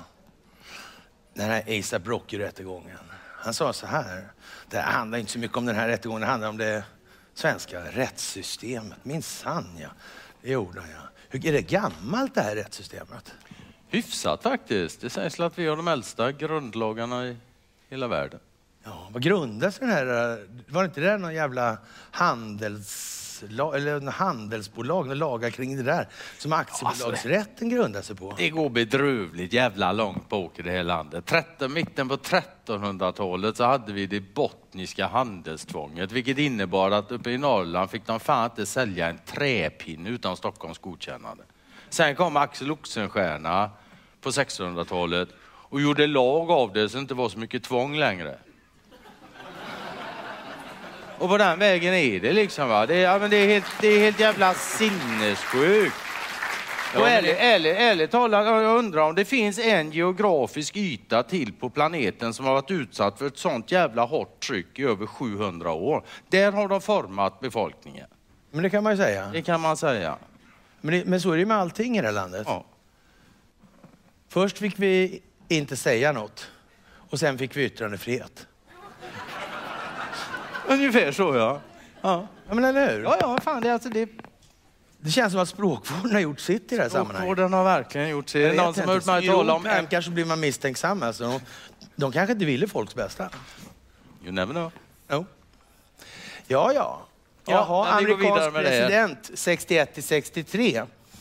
Ja, den tidiga fasen av Vietnamkriget, Grisbuktsinvasionen 17 april 61 ställdes till av... Nej, ja, Ja, visst men... i grund och botten. Ja, de grund fick inte skulden. Men de hade en framför De fick sig. inte skulden, de hade en som målvakt. Så de höll upp. De var ju, var ju bra på det här med bulvanverksamhet, det hade de fattat redan. Så det, det gick inte så lätt. De tänkte inte klä skott för de här dumheterna, ifall det blev dumheter. Och det blev det, nämligen. Grisbuktsinvasionen var ju liksom en sån grej som skulle trissa upp stämningen i det kalla kriget ordentligt, big time. Och den initierades av Alan Dull, han som försvarade Wallenberg. Det var han som initierade det där. Ja, det där var lite speciellt, får man ju säga. Och det var han som alltså varit kvalitetsansvarig för mordutredningen på John F Kennedy. Det, är liksom, det får ju Hirschfeldt att framstå som seriös. Ja, men nästan. Hirschfeldt, han fick ju till exempel det här utredningsuppdraget då på Estonia och såg till att Estonia-utredningen blev rätt och riktigt gjord på ett svenskt vis alltså. Ett Stockholmsbyråkratiskt vis. Och då så var frågeställningen ställd så här. Fanns det några militära fordon som transporterade militär materiel? Och svaret på den frågan var entydigt nej, det fanns det inte. För det fanns inte det. Nej. Det fanns civila fordon från Ericsson som transporterade militär materiel. Men det var det ingen som frågade efter. Nej. Nej. Man får nästan för sig att någon riggar utredningsdirektiven där. Och Hirschfeldt säger numera, det kan ha funnits uppgifter som inte kom till min kännedom. Jaha, du säger det ja. Möjligen kanske. Ja, ja, han sparkade i alla fall Allan Dahl för det här lilla tilltaget. Och den här killen som han sparkar blir alltså kvalitetsansvarig för mordutredningen på undertecknande president där alltså. Det är riktigt svenskt. Man undrar var de fick den idén ifrån. Jaha, det berömda talet om en hemlig konspira global konspiration den 27 april 61. Jag vet inte, kunde han låta lite grann som oss? Ja, alltså, som jag ser det så är han är absolut världens första foliehatt av... Konspirationsteoretiker helt enkelt. Va? Det... Han hade ingen aning sällskap. kort sagt. Han bara skarva. Han bara skarva. Ja, så var det. Kubakrisen 62, det måste jag ta upp det där skiten med Kuba egentligen. Alltså det, eller ska vi ta lite det sen? Nej, vi kan ta det nu. Alltså Kuba, det är ett jävla konstigt land alltså. Den här hårda diktaturen. En av de första som besökte den här kubanska hårda diktaturen då. Kommunist, Kommunistiska alltså, diktaturen. Inte att förglömma. Ja. Ja, han hette Myrdal va? Ah, ja, ja. Det var Folkhems designerna där, de här Gunnar och Alva. Ja, det var ju jävla fina människor alltså. Ja, hon lyckades inte så bra med att få norrlänningar att äta grönsaker i början. Nu är de tappra vegetarianer med munblöja allihopa. Jajamän, jajamän. Så är det. De går i bräschen. Ja, får jag, nu får jag fan här borta, jag ser det. nu lackar hon till ordentligt. Alltså. Ja, ja, ja, ja. Jaha, byggandet av Berlinmuren 61. Du måste ju ha en stor och fin jävla mur som markerar det här. En symbol för det här helt enkelt. Mm. Fast på västsidan för det här, där sitter ju den nazistiska underrättelsetjänstchefen Reinhard Gehlen och bestämmer hur farliga de är på andra sidan muren. Men han är ju inte nazistisk längre. Nej, just det. det, det... Jag hade gått över då. Ja, ja, ja. ja, ja. Ja, jag vet inte. Men hur som helst, Bofors sålde i alla fall krut till Östtyskland så det spelar ingen roll. Igen. Sant, det gjorde de. det gjorde de också. Så det var ju liksom, men, men det var inte så att några lirade över gränserna och riggade allt det Det var inte så det gick till. Nej, nej, nej men sådär alltså. Rymdkapplöpningen, mordet den 24 november 63 och som sagt Warren-kommissionen var ju vad den var med då deltagandet av Dall då. Ja, det är för sig för Jag har inte sagt något faktiskt. Nu är det sjätte gången. Jag borde sagt något tidigare kanske då. Vadå? jag har för mig att det var den 22 november de sköt han. Men det spelar ingen roll i det stora hela. Ja, men det är Niklas som har gjort den här. Ja, vi skyller på honom. han ska få sig. Vi skyller på honom om det är något fel i den här. Ja, ja. Jaha. Och som sagt, det handlar om skuldmättnaden i grund och botten. Det handlar om det ekonomiska systemet. Det valutafinansiella systemet den här räntekostnadstillväxten, skuldmättnaden som måste döljas till varje pris. Pandemi liksom, terrorism och så vidare. Det är det det handlar om. Och går någonting fel, då är det pandemins fel, det är terrorismens fel, det är kalla krigets fel och så vidare. och så vidare. Klimatets fel. Ja, absolut, absolut. Ja, då ska vi se.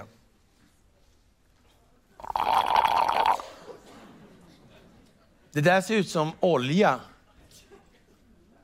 Och det är en Federal Reserve Note alltså. Jaha. Och så blir det lite olika pris på oljan där, eller på den, ja. Ja, jag vet inte. Jag drog det där skämtet då i, i somras eller något sånt där. Och, och sa det liksom att äh, fan, då måste jag höja dieselpriset. Alltså norrlänningar, man måste börja höja det till 16-17 spänn innan de fattar någonting och bara går man ur huset. Va? Så. Du tror så jävla gott om folk jämt. Det är det som är problemet. Det vart inte så. Nej. Det blev inte så. Och den där jävla Kuba-skiten alltså. Alla har sett Scarface. De flesta som funderar lite tänker, vad fan odlar de så in i helvete med kokablad på Kuba? Eller hur? Det är jävligt konstigt det där. De odlar inget alls. Nej, de hur det fan faktiskt. kommer det dit då? Va? Det enda som finns där det är ju Kuba och sen en amerikansk militärbas. Hur fan det är ett mysterium. där för Ja, det är ett mysterium. Eller hur? Det är jävligt konstigt Ja, ja. alltså. Ja, jag, jag begriper inte det där riktigt. Nej. Alltså. Du får fundera lite till på det. Ja. Ja, ja. Narkodollarn alltså. Ja, ja, ja. Kan det vara en del i det här alltså? Hela den här ekonomiska ekvationen? Det kan det ju faktiskt. Just när det gäller narkodollarn så är det inte många som tänker på det. Men faktum är att det här vi, i, idag, då, om vi säger att det är reminiscenserna från de gamla Ostindiska kompanierna, det var ju knarkhandel.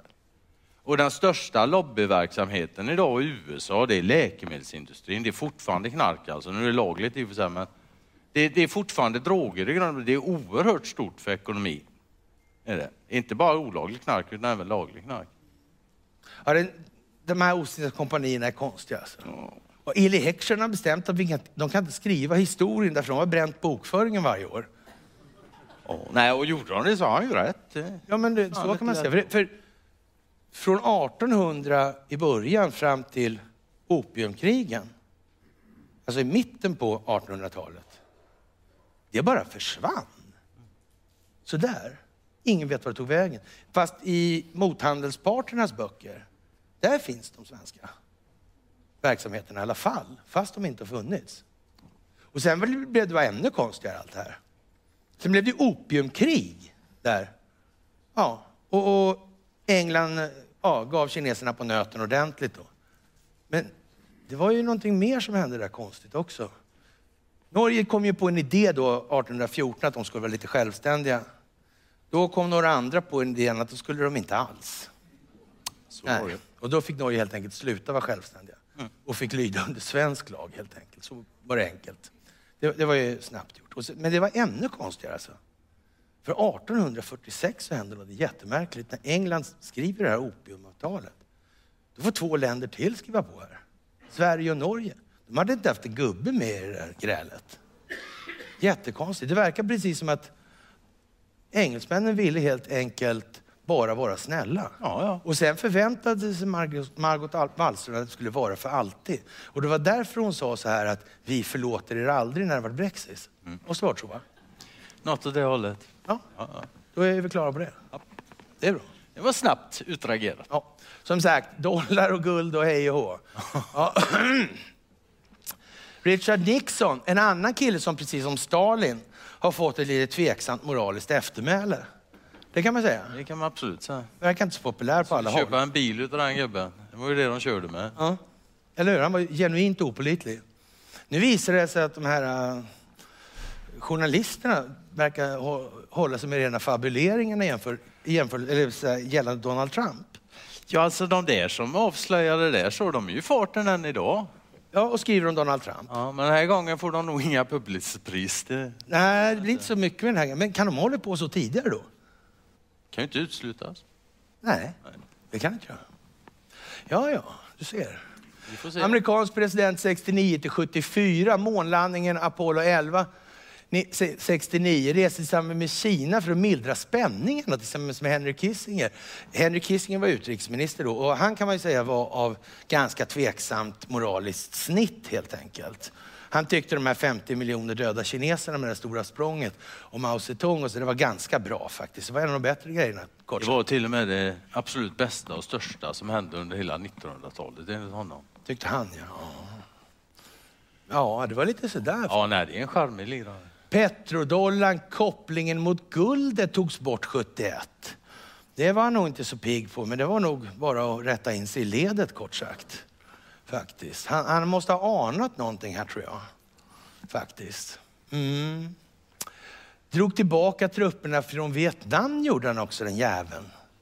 Det var ju de som hade hållit på så länge. Och den där jävla kryptografskiten var inblandad också. Verkar ha, verkar tycka det var dumt. det var, jag kan tänka mig några som kanske hade patent på de här kryptografmaskinerna som inte hette Boris. Mm. De kanske inte gillar Richard Nixon. Det kan mycket väl Det kan vara så. vara. Absolut. Ja, nej, det är möjligt. Alltså. Ja. Jaha, infria inte löftet att ge bistånd till Vietnam efter kriget. Vänta nu här, bistånd? Sida? Koncessioner? Alltså utvinningsrätter? Skulle det kunna vara något? Ja, alltså, jag, jag, jag, jag vet inte. Hade han på känn liksom att det var så de gjorde för att finansiera uppror och sånt? Man kan, man Skapa kan misstänka det, men det behöver inte ha varit så. Nej, det vet ju inte vi. Nej. Nej. Historien säger att det inte var så. Historien säger absolut att det inte var så. Ja. Alltså, historien Ja. säger helt enkelt... Men det ser, det ser lustigt nära ut som att det också skulle kunna ha varit så. Så kan vi säga. Ja. Ja, ja. Men nu då? Vad är det här för någonting? Slutar han finansiera månprogrammet? Avsluta krig och sluta finansiera... Vem fan? Hur ska man försörja räntekostnaden då? Ja, Ja, det verkar ju konstigt. Han verkar liksom ligga på där med den offentliga konsumtionen och det där månprojektet vet jag inte. Jag är inte så expert på det liksom. Fattas bara att han tar sig an knarket också. Ja, ja det, det vore inte klokt alltså. Jaha.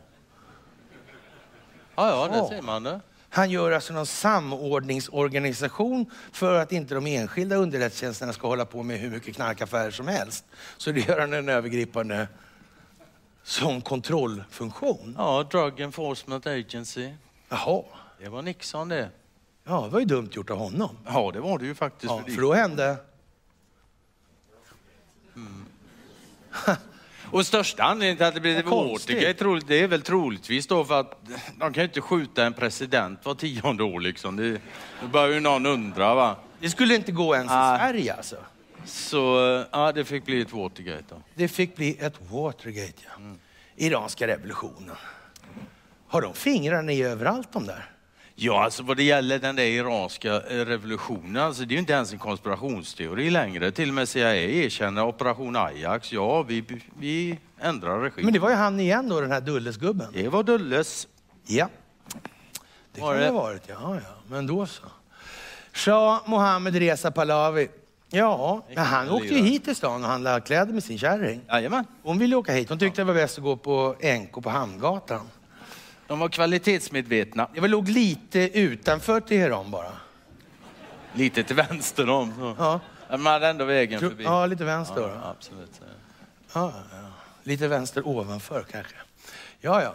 Shahen installerades efter en kupp i augusti 53. Det är det där 53 igen ju.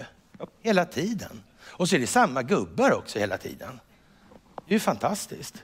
Ja, ja. Och det fanns en Roosevelt där också. Han hette Kermit, som grodan Kermit. Jag har alltid undrat om det var han som var med Mupparna där alltså. Jag har inte riktigt fattat det där. Kan du förklara? Nej, jag kan inte förklara. Nej, nej, jag bara undrar. Ja, ja. Ja, då blev det marionettbyte när Thatcher blev imponerad av de här framstegen och då drog man till med religionen såklart. Och den här shia muslimska den kom alltså här. Innan var det bara sunni och det var lite farligt det där. För det kunde, och de hade dessutom rätt till den här uttolkningen av de religiösa skrifterna. Så det där var lite kinkigt och kungahuset hade hand om de heliga platserna. Så det, det kunde ha börjat driva åt fel håll. Men här sätter man då P för det genom det här då, Ayatollah Khomeini. Och den här gubben, han var, så att säga, lyfte man på skägget på den här då, då. Ja, då stod det Made in London under skägget. Då. Ja. Ersätter Shah Mohammed Reza Pahlavis väststyrda och installerade Islamiska republik alltså. Stödd av brittiska regeringen då och trots att han bodde i Schweiz. Nej, Frankrike. Frankrike borde han, förlåt. Frankrike. Ja, just det, så det. Och hade kontona i Schweiz. Så Så var det. Och eh, Schweiz... Nationell kille en- helt enkelt. Ja. En, enligt Muammar Gaddafi var alltså inte Schweiz något land, utan det var en gangsterliga. Ja, Ja, och jag vet inte om han hade, tog han sikte längre bort kanske. Kanske. Det kan han ha gjort. Ja, inte. Ja, men han kanske eh, kände till gymnasieutbildningar och såna här grejer. Det kan han ha gjort så, men så, det spelar ingen roll för han dog innan han sa något. Så. Ja, precis. Han gjorde ju det. Ja, han dog, kan man säga- var det inte det attacken mot Libyen? Ja. Vem fan var det som pekade på målen? Det var de igen va? Ja, det var ju de igen. alltså. Men vi återkommer till det då när vi har pratat lite om Tellup och sådär. Jaha. Däremot tänkte jag något som var lite roligt med shahen av Iran faktiskt. Han fick ju Serafimerorden. Ja, men det fick han, som det alla goda Sveriges svenskar. finaste orden, där Just det, fick men han. Det glömde vi ta upp där med de här äh, japanerna och, och så. Ja, det, ja visst. Den här De bomben. Atombomben, ja. Det var Just därför det, det där som var så. fruktansvärt farlig och hemsk. Hur var det egentligen med, med japanerna? Ville, de, ville alla japaner kriga? Det verkar jättekonstigt.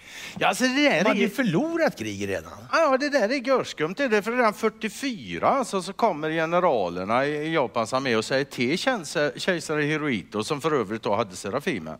Då får man på 18-årsdagen när man är japansk kejsare, eller ska bli. Ja. Då har man gjort betydande tjänster för konungariket Sverige. Det finaste man kan göra har man gjort då. Det är lite oklart vad Hirohito-familjen egentligen har gjort. Det, väl inte, de framgår liksom 18. inte.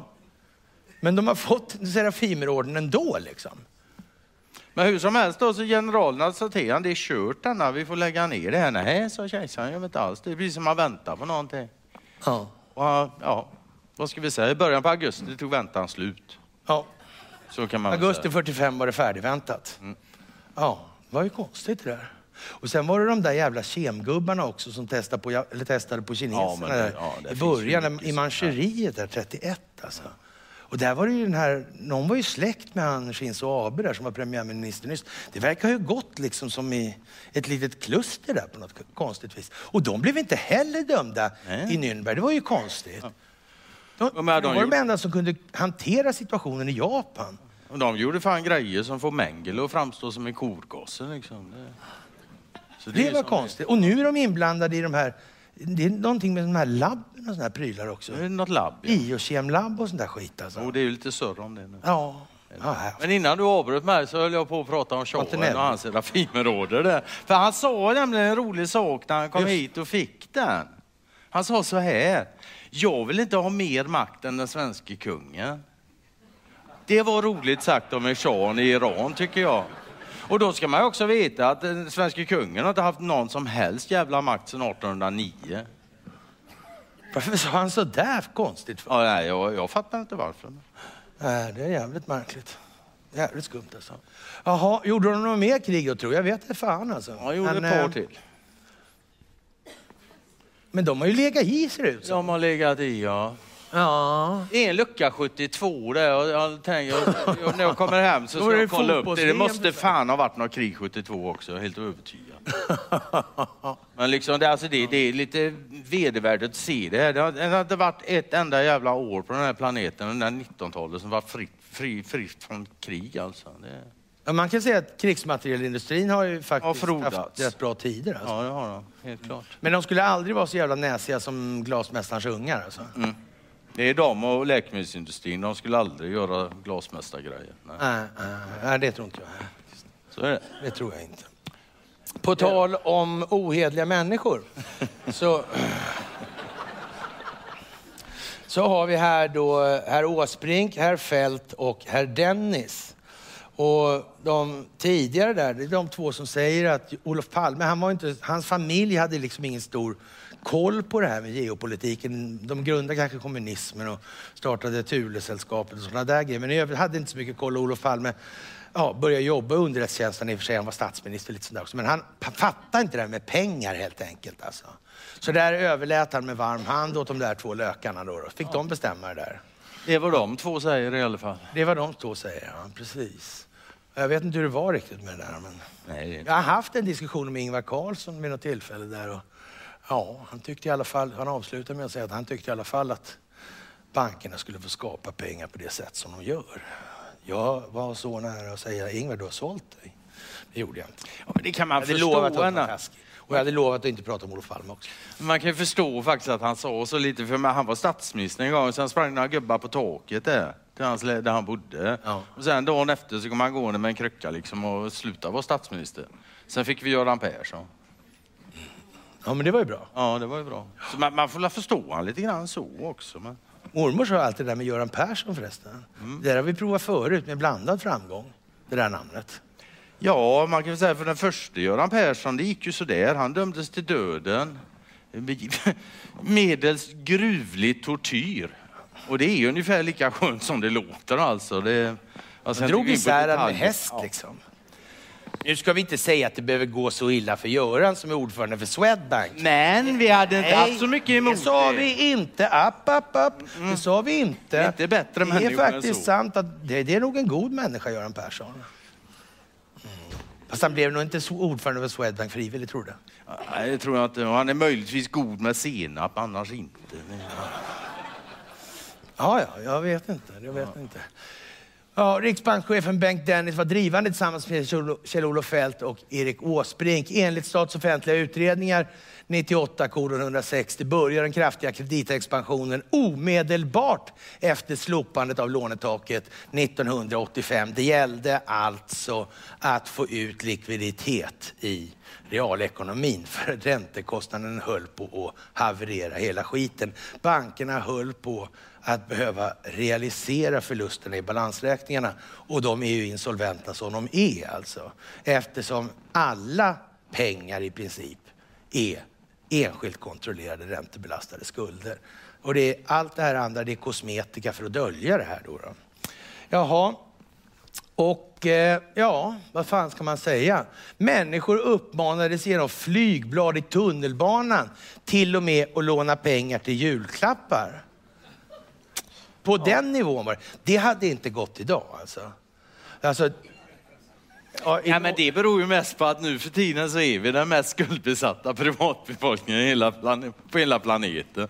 Det är därför det inte går längre. ja, men så. Ja. Ja. ja, ja, Sverige, Olof Palme. Ja. Ja, Sveriges statsminister 69 till 76 och från 82 fram till sin död 86. Sonson till Thule Palme, eller Thule-Svenne. Då då. Lite fantastiskt ändå. Dotterson till Voldemar von Kniren, vad gjorde han för någonting? Han samlar på patent han. Man lägger patenten i neutrala länder. I händelse av krig blir de inte stulna av den som tar landet. Det är perfekt. Neutrala länder är bra. Det kom man på redan 1814-1815 i Wien. Och företrädesvis en liten liga tycks ha dragit nytta av det. Ja, ja. Immaterialrätten, den var populär redan då. Ja, Geijeraffären, en särskilt speciell sak helt enkelt. Det fanns en justitieminister som hette Geijer. Det handlar om horor, det handlar om minderåriga, det handlar om hållhaksbusiness. Det här. Leif GW Persson visste ingenting. Han var visserligen andre man åt eh, rikspolischef Carl Persson. Och Olof Palme han sa att eh, snus är snus oavsett om det befinner sig i politikers, eller strunt är strunt, oavsett om det befinner sig i politikers munnar eller i polispromemorier. Den här polispromemorian låg i Carl Perssons kassaskåp och det kände inte Leif GW till. Så han ansåg att det var fult av Olof Palme att ljuga den svenska befolkningen rakt upp i ansiktet och säga att det fanns inget sådant dokument. Det fanns det visst och det visste Leif GW Persson. Ja, Ja. ja, som sagt. Det var ju inte så bra kanske. Nej, det var inte så bra, men ja, det finns ju mer att berätta om lille GW om man vill. Men... Ja, alltså det, det ska inte vara sån. Alltså, och när det gäller det här gänget så kan man väl säga så här att eh, ja, Leif GW han satt ju vägg i vägg med en annan sån här mediakändis då. Kapten Klänning då. Ja, och det kände han inte heller till. Han verkar inte så jävla uppmärksam den här GW. Nej. Och, om man ska ta ett målande exempel på hur svårt man kan ha det hemma då, med familjen så här. Ska man säga så här att när, Leif, eller säga, när eh, Klänningen skulle tillträda då som rektor för Polishögskolan, då gjorde man något som heter ett chefsbytesmöte, det vill säga man intervjuar personalen och vilka förväntningar vi vill ni åstadkomma i förhållande med den här nya chefen och så vidare. Och så frågar man nya chefen, vad vill du åstadkomma, vilka målsättningar och så vidare. Så, här, så gör man något, så, så här, jämkar man ihop det här och då kommer in en sån här expert på sådana här saker, då, som beteendevetare, psykolog och såna här grejer. Och, och ja, tycker till då, eh, liksom, vad de ska göra. Men, och då måste man intervjua den här tillträdande chefen. Och, och i det här fallet och så blev den här klänningen då, han blev intervjuad då, men det här var ju jävla jobbiga frågor, besvärande, insinuant kärringjävel liksom. Misstänksam verkar hon förmodligen också. Ja. Och hur det nu blir med den här då, så det här tycker klänningen är så jävla besvärande va? så han väljer att lämna lokalen helt enkelt. Och, och, så får man inte göra. Liksom. Det, är såna, det, är, liksom, det är säkerhetsklassade anställningar, så, så där får, man får inte balla ur så där helt enkelt. Det, det, går inte för sig. Liksom. Man kan inte göra som man vill lite godtyckligt. Så där, så. Hur som helst, den här experten då, hon säger till studierektorn på Polishögskolan så här att så här kan vi naturligtvis inte ha det. Alltså. Så här går det inte till. Ja, och nu får du liksom ta tag i den här frågan polisiärt och tala med polisledningen om de här grejerna. Och annars så pratar jag med underrättelse, militära underrättelsesäkerhetstjänsten istället. Så tar vi det den vägen då. Så här, ja, det verkar ju dumt tyckte Monica Bergqvist då, som hette studierektorn. Ja. Och eh, ja, hon lyfter den här frågan då med polisledningen. Det tog det bara någon dag. Då kommer Thomas Bodström, då kommer Laila Freivalds och då kommer Sten Heckscher. Det är en släkting till Eli Heckscher som inte kan skriva Ostindiska kompaniernas historia. Så han är på Handelshögskolan, behöver vi inte tillägga kanske. Men, ja, då kommer de i alla fall ut till Polishögskolan och säger jo, honom ska vi ha. Som i tjuren Ferdinand liksom. Mm. Ja. Så, och så får det bli liksom. Och så mm. blev det. Och så blev det. Och det blev ju inte så jävla bra. Det blev ju rätt värdelöst. Ja. Och till saken hör då att den här experten då, det är min morsa. Ja. Och man kan säga så här. Leif GW, han är jättebra. Men morsan, han är inte så bra alltså. Det är helt omöjligt att han bomma och sitta i samma korridor som klänning så många år liksom. Utan det finns ju inte på en karta liksom. Hela snutkåren måste ju veta om det där. Det måste vara jättemånga som känner till det här. Det är bara så. Men nej, naturligtvis. Jag hade inte så mycket avlyssning på den tiden. Det berodde på det. Ja, kanske. Man, vem vet? Ja, vem man, vet? man blir sällan profet på sin egen gata. Så. Ja, som sagt, löntagarfonderna och hade ambitioner att demokratisera ekonomin. Ja, det där vet jag inte, det där sista. Det är ju, det är ju faktiskt den enda politiker jag någonsin har hört ens prata om det. Tänk att han inte förstod det där med pengar, utan överlät det till Bengt Dennis. Ändå vill han dem demokratisera ekonomin. Ja. ja. Det kanske inte spelar någon roll med det här med pengar. Nej, kanske inte gjorde. Nej, jag vet inte, han hade ingen koll tydligen. Han, hade, han tänkte sig en ekonomi ja. utan pengar kanske, vem vet? Ja, sen kom det bara värre tror jag. 85-86 uppstod slitningar med ledande militärer om relationen till Ryssland. Ja, det var väl något snack där om att han skulle på möte va, också, efter att han blev mördad där. Det, gick, det blev det inget möte naturligtvis, men då skulle han ju snacka något om kalla kriget. Ja, alltså han hade ju inte så mycket att välja på egentligen eftersom hans inrikespolitiska karriär den dog ju efter den här stipendiehistorien ja. borta i USA då.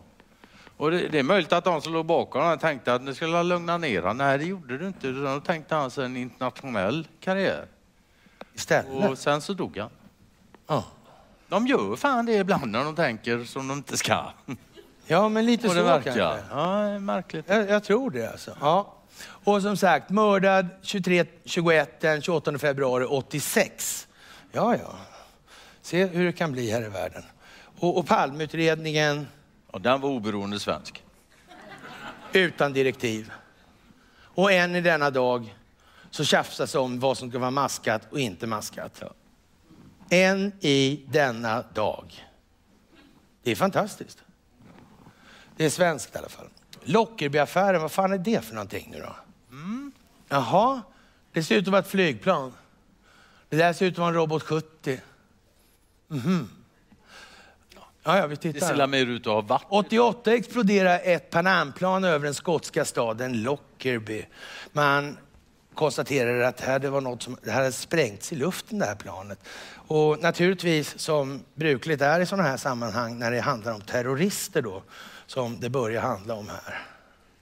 Då visar det så här konstigt då liksom att, inte som passen med 9-11, inte riktigt så, men nästan.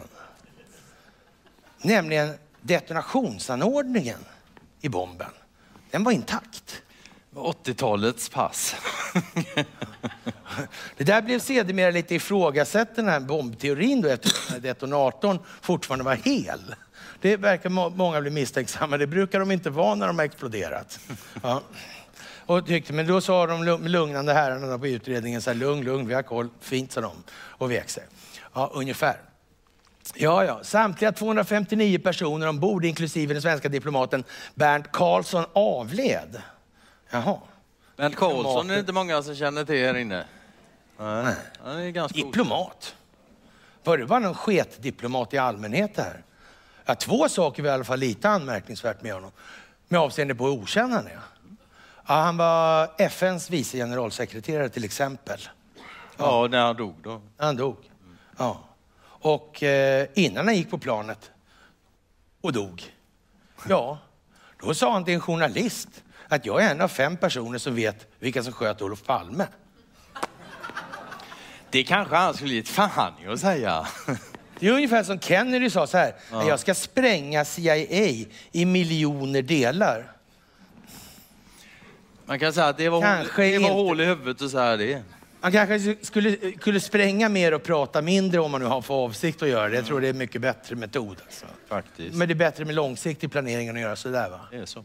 Ja, faktiskt. Ja, ja. Jaha.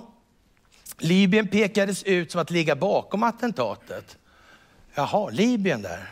Nu kommer vi till det där. Ja. Nu kommer vi till, nu börjar det skifta över till lite religion, och lite terrorister. ja, Libyen. Det var, det är Muammar Gaddafi alltså. Det var Gaddafi. Det. Ja. Va, nej, men Sverige hade, de pekade ut målen där va? Senare, ja. Absolut. Så, precis. så var det det. här är någonting konstigt tror jag. Faktiskt. Jag är helt säker. Telub, Libyr och Robot 70. Växjö, säger vi då. Då hade man bestämt sig för att eh, libyska ungdomar skulle få gå en gymnasieutbildning i eh, radarlära i Växjö. Det var inte så mycket gymnasieskola visade sig, det var mera komvux. Sådär. De var ganska, så- hade stora mustascher och sådär också dessutom. ja. Så det var liksom inte, det var inte så, de var inte så ungdomliga, men de var jävligt många då kan man säga. Ja, och eh, ja, så visade det dessutom att det var militär radar de läste. Jättekonstigt det där. De läste liksom typ om Robot 70. Och då får man säga att det var en jävla tur då att inte svensk krigsmaterielindustri var en sån där släpphänt modell liksom, som gjorde att det hamnade vapen både här och där. Det får man ju säga. För en sån där robot, då kan man, den kan man ha till att skjuta. Den är gjord faktiskt för det. För att skjuta ner flygplan lustigt nog. Jättekonstigt. Ja, man tänker inte på det ofta sådär, men, men så var det faktiskt. Jaha. Vänta nu här. Smugglandet av Robot 70 till Dubai åkte de fast för också. Jaha. Så det var sådana där på driven i alla fall då? Men du, det där med Libyen och Muammar Gaddafi. Det, det är ju som en mothandelspart liksom, sådär, om man tänker sig på Ostindiska kompanier. De har ju kvar sin bokföring liksom.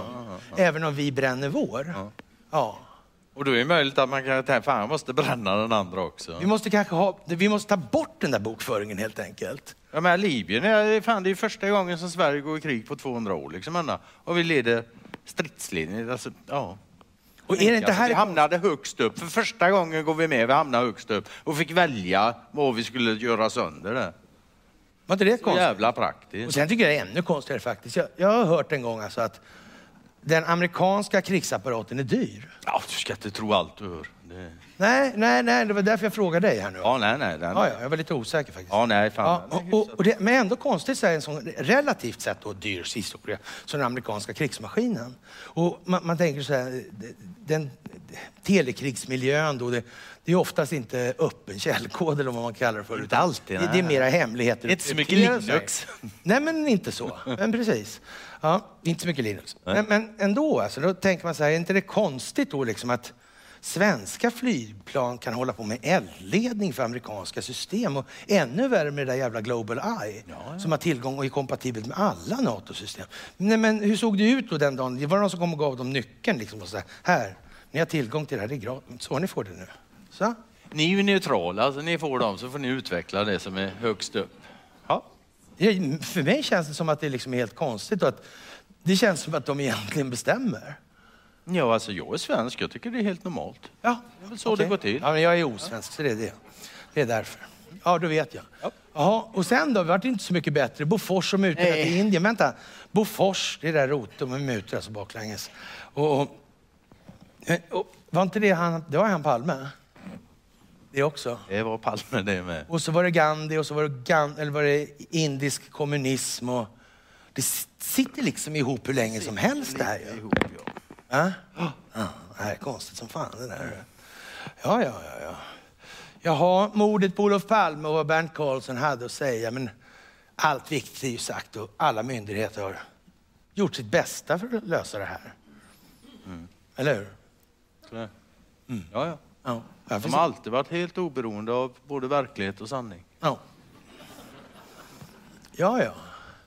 Jaha, ytterst många människor har oavsett den lilla parentesen då dött då i sammanhang av olika yttre omständigheter. Jävligt konstigt. Alltså, när Algen, den där krigsmaterielinspektören som trillade framför tunnelbanan och så där innan han skulle vittna i, i den här Bofors-rättegången som inte blev någon, för alla som skulle kunde vittna dog. Ja, det var inte många som dog av hög ålder om vi säger som så. Nej, men eller hur? Nej, det var det inte. Det var ju konstigt. Och jag vet, det finns eh, han som har arrangerat det här ikväll, så jag vet han har grävt som fan i det där. Han har en jättelång lista på människor som inte dog av hög ålder. Nej, det där är konstigt. Ja, ja. Krigen under 80-talet, det var väl inga då, eller var det det i alla fall? Då? Ja. Jaha. Mm, ja. Ja, vad ska vi säga här då? Ja, här, Falklandskriget? här, här kan jag väl säga att nu, nu börjar det ta slut med kommunismen. Det är lite grann kvar så, men det, nej. Ja, den har liksom gjort sitt nu. Kommunismen är inte riktigt aktuell här nu längre. Det är uttjatat. Nu måste man helt enkelt eh, sminka om grisen. Så att det blir liksom någonting som folk tror på. Ja, ja. Men du, eh, det där Falklandskriget, det är speciellt. Vem var den största kött, köttproducenten i Argentina? Vad heter de i efternamn? En gång till, jag tyckte jag hörde något. Hagelin hette de ja. Det hette Boris också. Ja. Ja, han hette också Hagelin. Precis. Just Ah. den här köttproducenten hade en dotter. Dagmar, ja. Hon blev mördad av en militär som var med i det här Falklandskriget. Eller? Så var det ja, just det. Och han jobbade inom underrättelsetjänsterna. Men han höll ju på med kryptografmaskiner. Men vad konstigt. Bara så där liksom. Ja. Det, ja, ja, ja. En liten värld. Ja. Berlinmurens fall. Gorbatjov och Reagan. Reagan har väl sådär lite halvdassigt eftermäle och Gorbatjov har varit jättebra. Vi tar fram vår radar och slår på den, konspirationsradarn, och anar att förmodligen gäller det omvända här. Reagan var bra och Gorbatjov var nog inte riktigt så bra. Varför kommer vi snart att se. Jaha, Soros-finansierade proteströrelser drev på opinionsbildningen och satte tryck på regimen i öst. Så den där liraren alltså, han tyckte att Soros var en bra kille. Mm. Jag vet inte om alla här inne ser det som helt lyckat alltså. Några av er tycker nog att det verkar inte det mest lämpliga man kan ta sig för. Man kan göra annat också som är bättre. Ja, ja. Samtidigt som väst ville se freds och demokratiutveckling i Östeuropa. Ja, det där har jag hört för. Ja. Ja, jag känner igen det. Men det är väl sånt som eh, de här tre särskilda sändebuden i Ukraina. Men de, vi har ju nämligen tre stycken sådana Just i. Ukraina. Så var det. Göran Persson, Jan Eliasson och Carl Bildt. Alltså det, det är ju faktiskt tre humanistiska Ja, ja. giganter. Ja, är, Eller hur? ja, jag är stum av beundran helt enkelt. Ja, ja faktiskt. Ja, ja.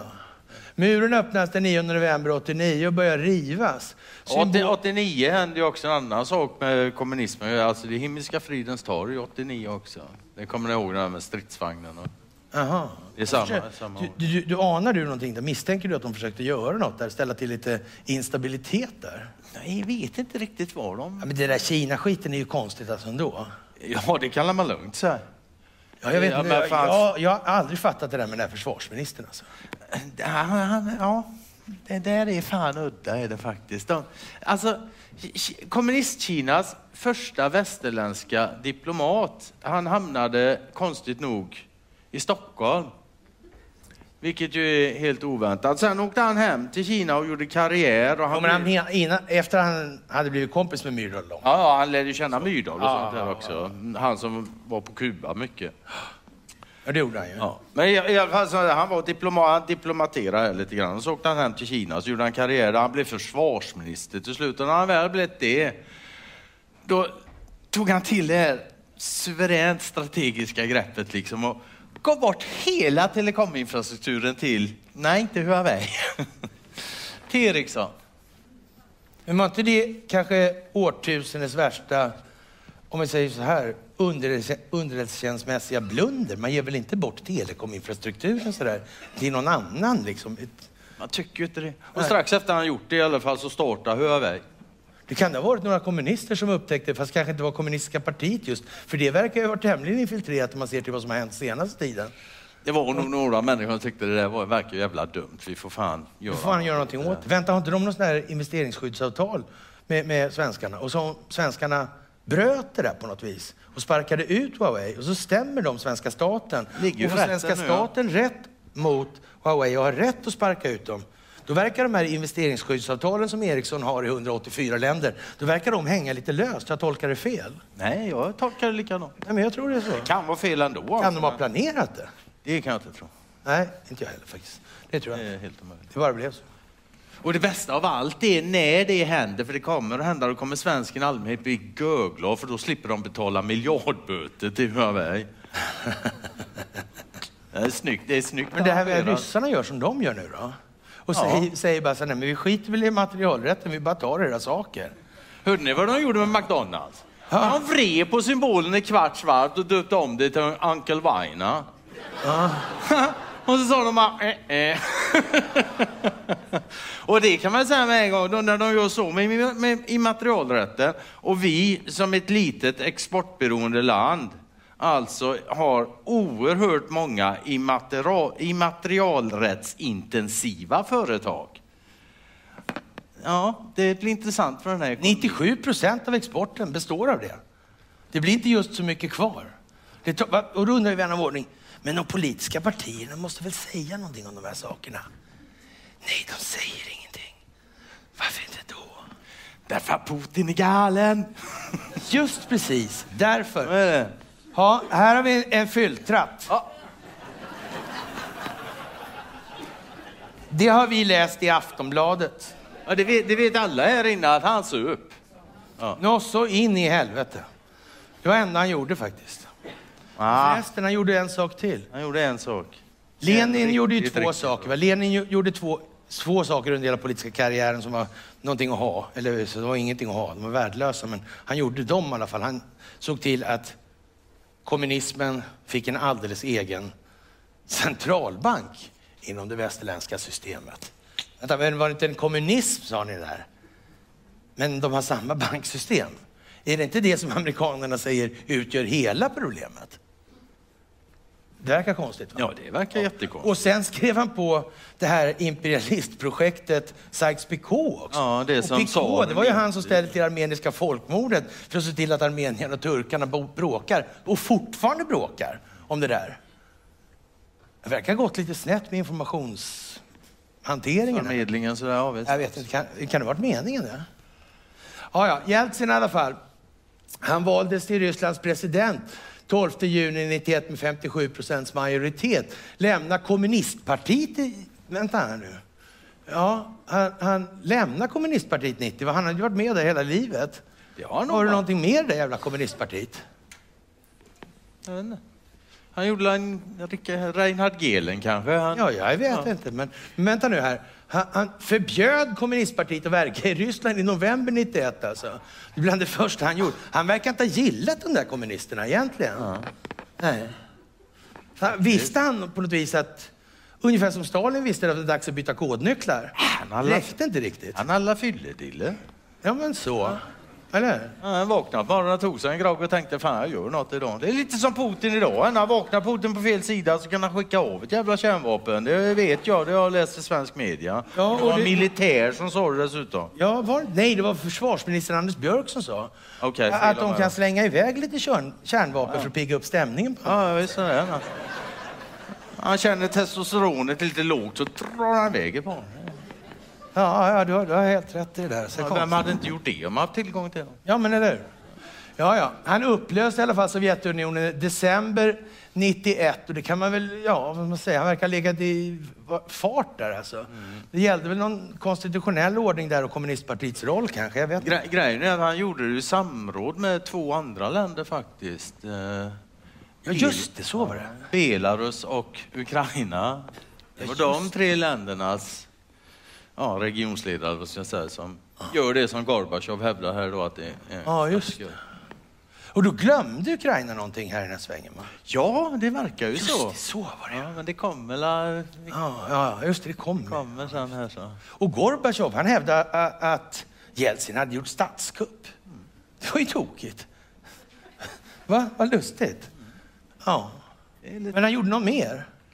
Ja, han gör ju en sak faktiskt väldigt, väldigt bra. Det sista i stort sett. Det är alltså Boris Jeltsin som sätter Putin på plats. Och då menar jag inte sätta han på plats utan sätta han i position. Ja. Då kan man säga, det verkar ju planerat. Ja, faktiskt. Ganska lång tid också. Och sen är ju alltså det som händer, man kan, de har nog liksom tittat lite på Kenner och så här, de, de insåg då liksom att man säger man, eller Bernt Karlsson, eller vad heter han? Bernt? Ja, den svenska diplomaten. Bernt Karlsson. Det verkar som de liksom förstod det. Fan, säger man så här så händer det, dör man så här. Så de sa ingenting. Utan de släppte lös det där och så tog ett stålbad alltså. Det kommer senare. Det går så- inte att säga så där, då gör vi. Vad sa Donald Trump? Han sa så här va? Vi ska inre, införa... Överraskningsmomentet i militära doktriner. För alla de här krigen vi såg. Hur, hur gick det där till egentligen? De kom först i tidningen och sen kom militären. Helt jävla... Hur gick det till i Irak-invasionen? Men då hade ju CNN sådana här tv-tält och grejer innan stridsvagnarna kom. Ja, det var bara karuseller som sa De stod ju där och, och tittade. Ja, men eller hur? Ja, jävla Ja, sitt. lite så va? Ja, ja. Och där står det, och kommer stå den här jävla liran Bagdad Bob också. Ja. Här finns inga amerikaner. Så kommer en jävla stridsvagn körande bakom honom med jänkerflaggan. Ja, det är inte riktigt men... Ja. Men det var inte riggat. Inte något. Nej, Ja, det är bra att du vet det nu. Ja, ja. Det är bara blev. Ja, ekonomisk reform 2 januari 92. Och under åren 92 till 1 då drog, dog drygt alltså det. 2,5 miljon fler ryssar än normalt. Och man hade inget val alltså. Man måste spela ut det här spelet, precis som Donald Trump har varit tvungen att göra. Man måste, ja, för det första valfuska själv då, fast det är ju inget valfusk egentligen eftersom man valfuskar i ett valfusk. Och se till att, och det, det är ju så att säga, man, man stal Hillary Clintons valfusk. Ja, och, och det, det är ju inte så att de kommer, kan gå till konsumentombudsmannen och säga att det där var inte så bra gjort alltså. Det går Det inte. ser ju dumt ut. Han fuskar, hur vet du det? Han snodde mitt fusk. Nej, men det går inte här med ens en svensk rättegång. Det, Nej. det är kört. Ja, någon kanske då. Någon möjlig. Om Allan Kammitz hade varit domare hade det gått hem direkt. Nej. Och Agneta Blidberg åklagare och Thomas Bodström försvarare, då hade det gått hem. Det är faktiskt när du säger det, fan. Det är, Ja, ja, ja. ja, ja. ja det var ju lite tråkigt där du. Det här kommer en jävla fin eh, Här humanist. kommer en riktig humanist. Oj, oj, oj. Charlie Pitcher. Ja. Sveriges statsminister 91 till 94, nu byter vi sida. Okej. Trött att vrida på mig. Ja. Ja. Det blir en ny, det är en ny föreläsning nu. Nu förvirrar vi er. Den är liksom från andra hållet om man så säger. Jaha, riksdagsledamot 79 till 2001, blev partiledare för Moderaterna 86. Utrikesminister 2006 till 2004. Jag kan läsa mycket snabbare från det här hållet. Ja, medlare i... Det var ju roligt sagt ju.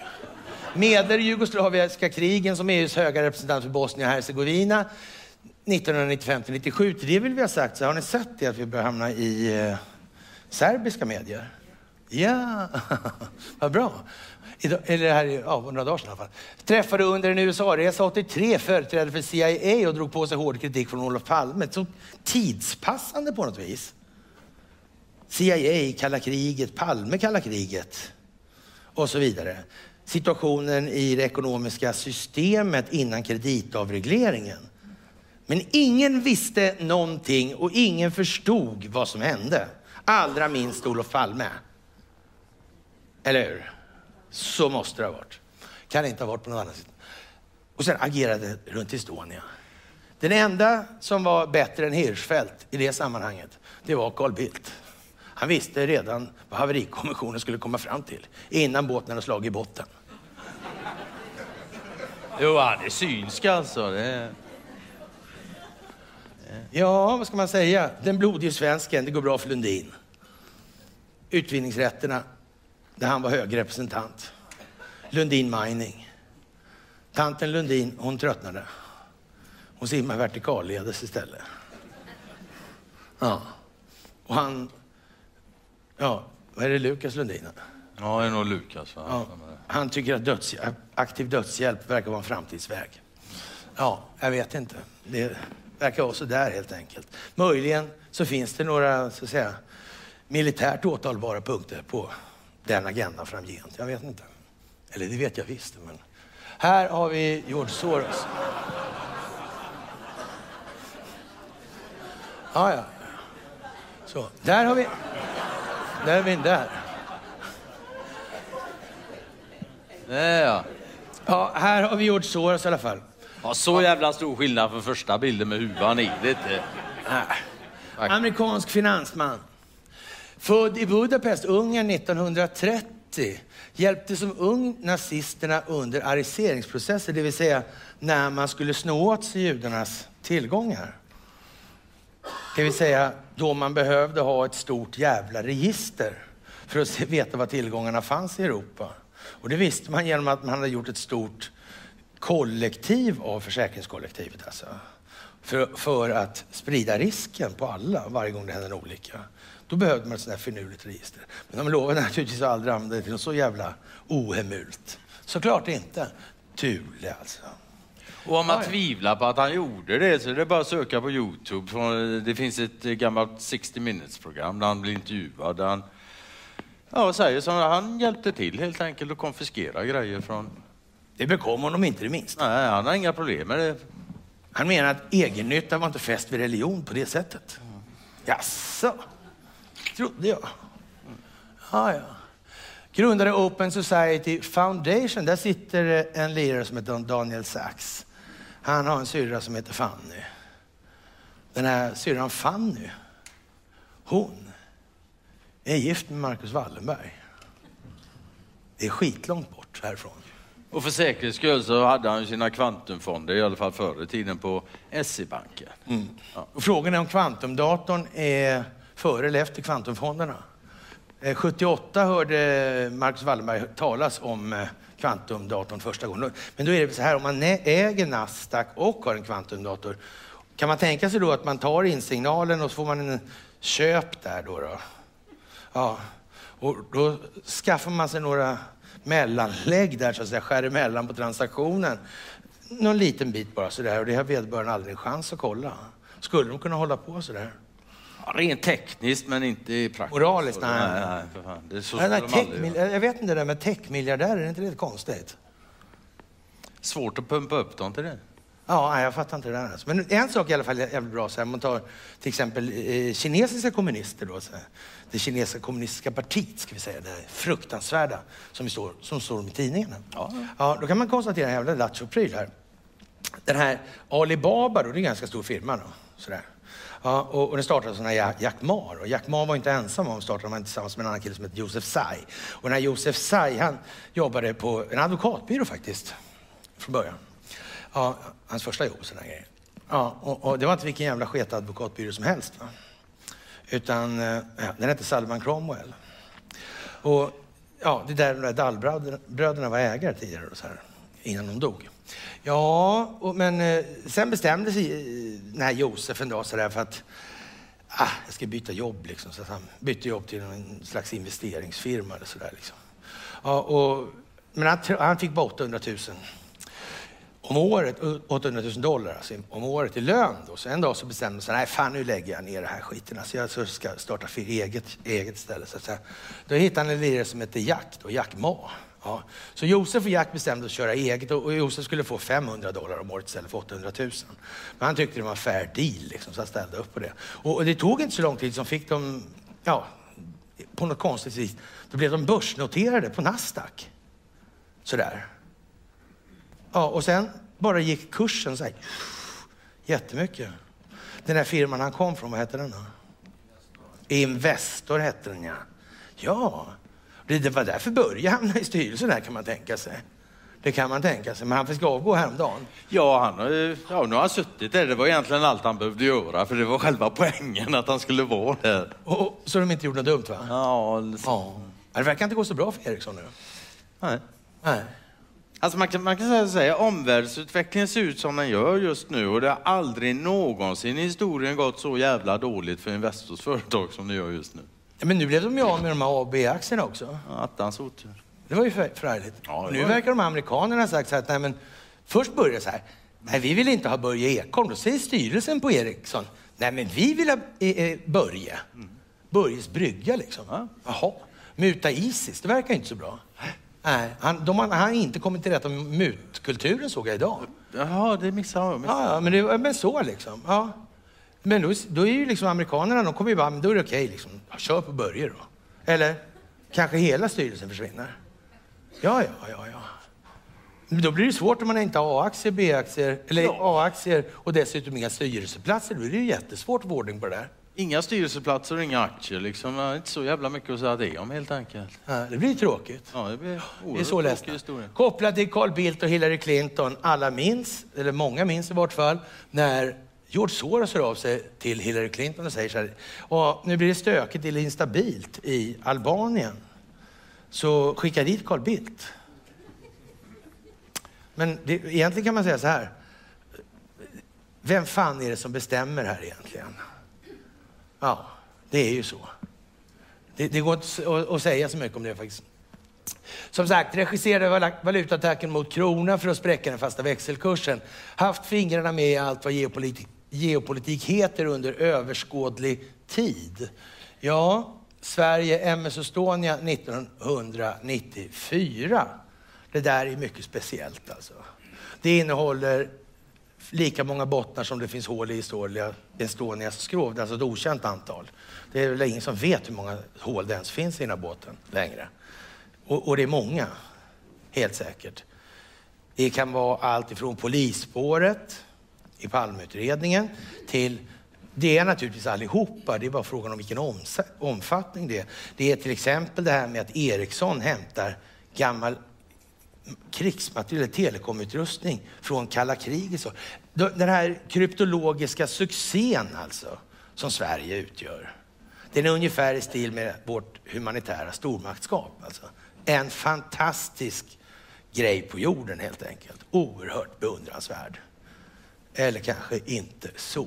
Vi hade ju en sån här fin kryptogubbe på FRA då som hette Börling. Och Börling han behövde ju inga sådana här stora datorer och sånt för att knäcka krypton. Så han hade en liten pappersbit och en penna istället. Så åkte han ut i sommarstugan och knäckte G-maskinen och det ryska kryptot och såna här grejer. Han var fantastisk. Jävla geni. Eller så var det så här. Att man hade tillgång till maskiner med till exempel bakdörrar. Som i fallet med kryptograf. Mm. Och om sådana maskiner börjar dyka upp ifrån Sovjetunionen, då kommer det finnas folk som ställer frågan, ja, vad är det vi har hållit på med de sista 40-50 åren? I förhållande till att vi har vetat hela tiden vad de håller på med. Varför har vi betett oss på det vis som vi har gjort? Det går väl aldrig ut på att någon ska tjäna pengar på det här spektaklet? Det kan man ju säga att det gjorde. Helt jävla säkert. Ja, och tjäna pengar och samla makt helt enkelt. Ja. Jaha, krig under... Men titta vad det krig under 90-talet ja. är. Ja. Vem kunde ana? Nej, det blir ju inte bättre alltså. Och man ser... här, här, är, här är det ju ganska slut med kommunismen nu liksom. Nu är det inga, nu är det inga ah, inte så mycket nu. Nu är det inga kommunister kvar nästan ja. i hela världen. Nej, nu, nu får du bli lite galen ja, islamistisk fundamentalism. För det har vi skaffat oss två poler. Nu har vi både shia-sekteristisk extremism och vi har sunni-sekteristisk extremism. Då har man klätt på dem de här och man konstruerar båda två själv. Det är ju liksom inte så mycket att be för om man säger som så. Lika lite som det var något att be för när det gällde det kalla kriget. Men reminiscenserna finns ju fortfarande kvar då. då. Och då kommer vi till kriget mot det abstrakta substantivet terrorism. Då. Mm. Ja, ja, och där är George Bush, det är alltså den familjen som får sina tillgångar frysta samtidigt som Wallenberg i anslutning till Washingtonförhandlingarna, Trading with the Enemy Act och det här. Men som på grund av den här Stella Polaris-manövern att man säger att nej men då talar vi om det här så, om ert etablissemang. Och vips så blev alla fria, allt ifrån japaner till tyskar till jag vet inte vad som var inblandade i det här. Det är ju konstigt att det är så många på alla sidor också. Och det här avtalet som man lägger ju de här på Hörningsholms slott, den här informationen. Va? Och så bränner man den då, för säkerhets skull. Men som tur är så har någon mikrofilmat den. Ja. Och sen använder man den och handlar med. Det är ju fantastiskt. Och vilka handlar man med då? Allihop. Jo, man handlar med Japan. Man handlar med Tyskland. Man handlar med England, USA och Frankrike. Båda sidorna av världskriget. Man hade alltså tillgång till information som var så viktig för båda sidorna i världskriget att de valde att inte åtala de här gökarna som Bushfamiljen eller Wallenbergfamiljen. Så mycket viktigt innehöll den informationen. Så mycket information hade de, men de visste inte vad de gjorde sinsemellan, bröderna. Nej. Nej. Den ena visste inte att den andra hade fått den tyska hörnens stora kors av Adolf Hitler. Ja, nej, de har inte snappat upp det istället på Ungefär som Henry Ford fick faktiskt ganska precis likadant. Och Henry Ford var den som industrialiserade Sovjetunionen. Jajamän. Det fick han Sovjetordnar för. Det var ju men- konstigt. Var inte de kommunister nyss? Egentligen alltså. Ja. World Trade Center-attacken, 9-11 alltså, islamkulissen upprättas, bin Laden och US, USAID och det är liksom samma larviga cirkus som det har varit hela tiden. Afghanistan, opium och naturresurser. Man kan väl konstatera att när talibanerna kom dit så försvann opiumet, när USA kom dit så blev det rekordskördar. Och som jag sa tidigare, liksom, alltså det, ja, droghanteringen eller så, det är fortfarande oerhört stort i världsekonomin. Alltså. Ja. Irak och oljan. Man, som sagt, inga överraskningsmoment där inte, utan tv är på plats först när man ska gå in där. Och man ska ta Saddam Hussein och hans söner. För Colin Powell han har suttit i senat och kongress med en glasampull med antrax. Tillräckligt för att dö, dö på hela amerikanska befolkningen då. Jävlar, du har sitter- inte där sitter- snubblat. Där sitter han med en glasampull liksom. Och hela världen bara "Ha, ha, ha, ha", så här, skiträdda. Och det här kostar ju lite att rulla ner det där gänget då, med på i pansar, eller stridsfordon och såna här grejer och stridsvagnar och så vidare. Det gjorde, det kostar några spänn alltså. En sån där kan man inte riskera. Att börjar man en sån här operation, då får man fan se till att fullfölja den. Alltså. Och rent kostnadsmässigt så går det inte att bara bryta.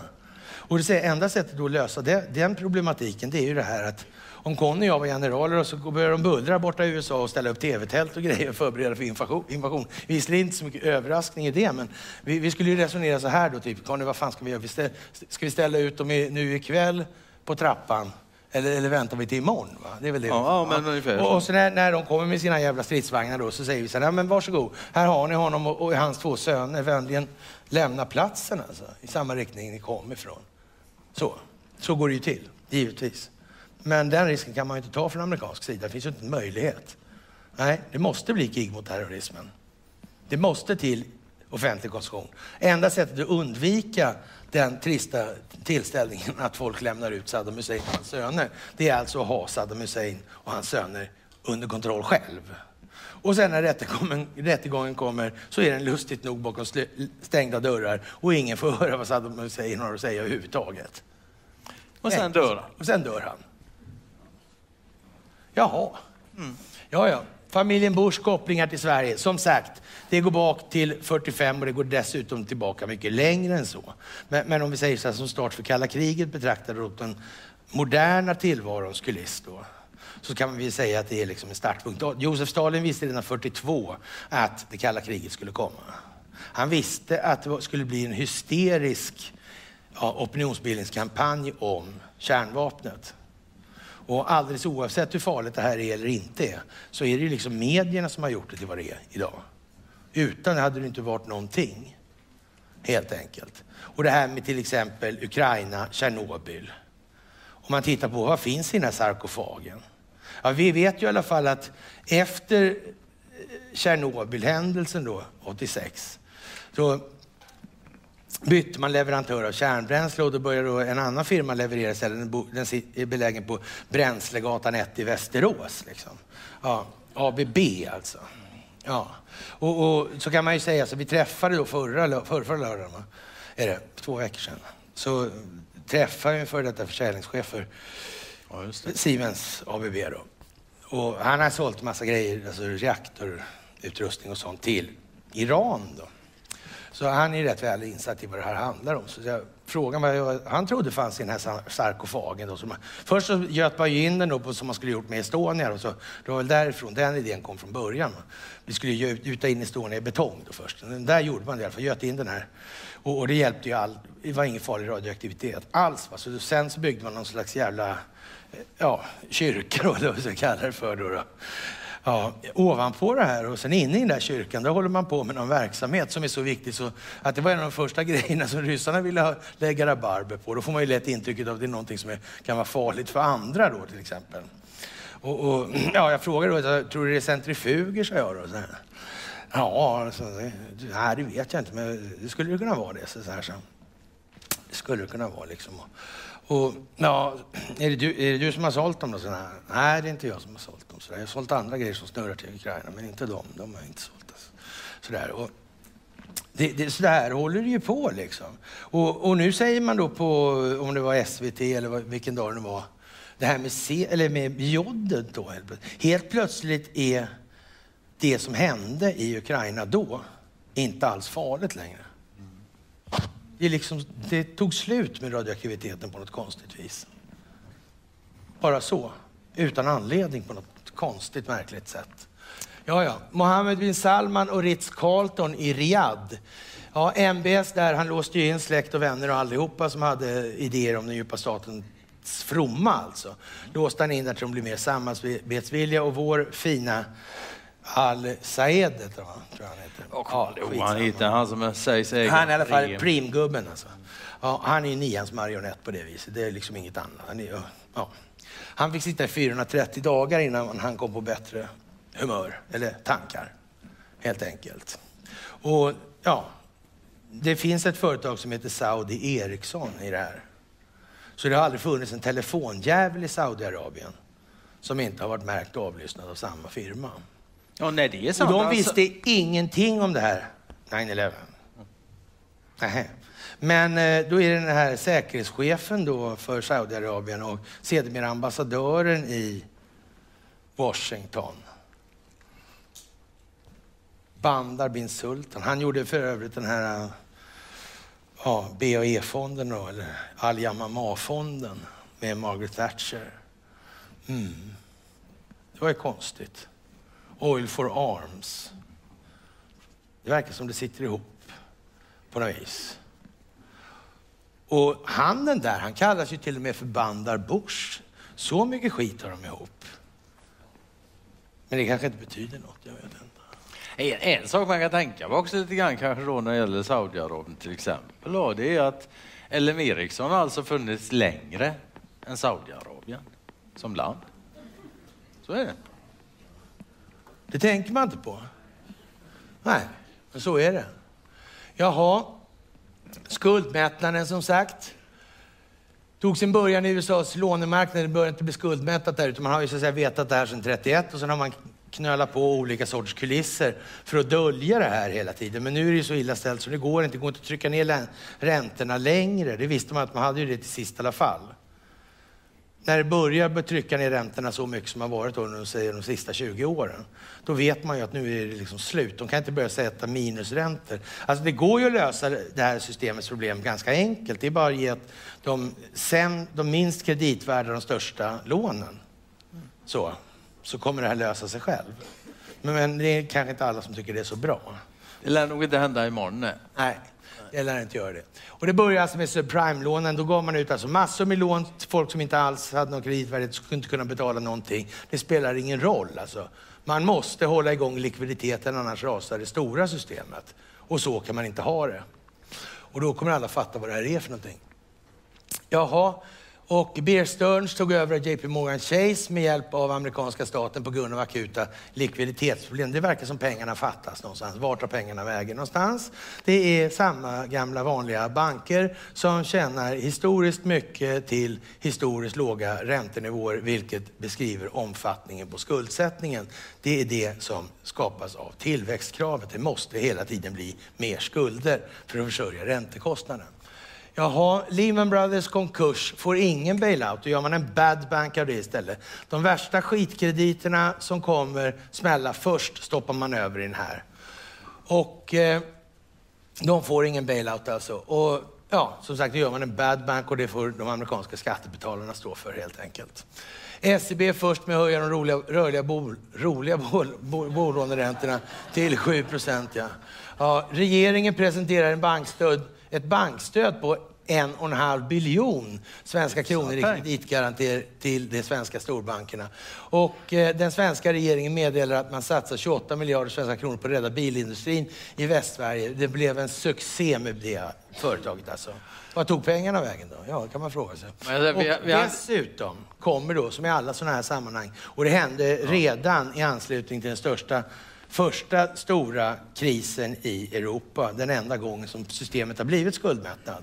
För, mättat, för då kom det nämligen en rätt så rejäl pandemi också. Då kom digerdöden i hack i häl på den.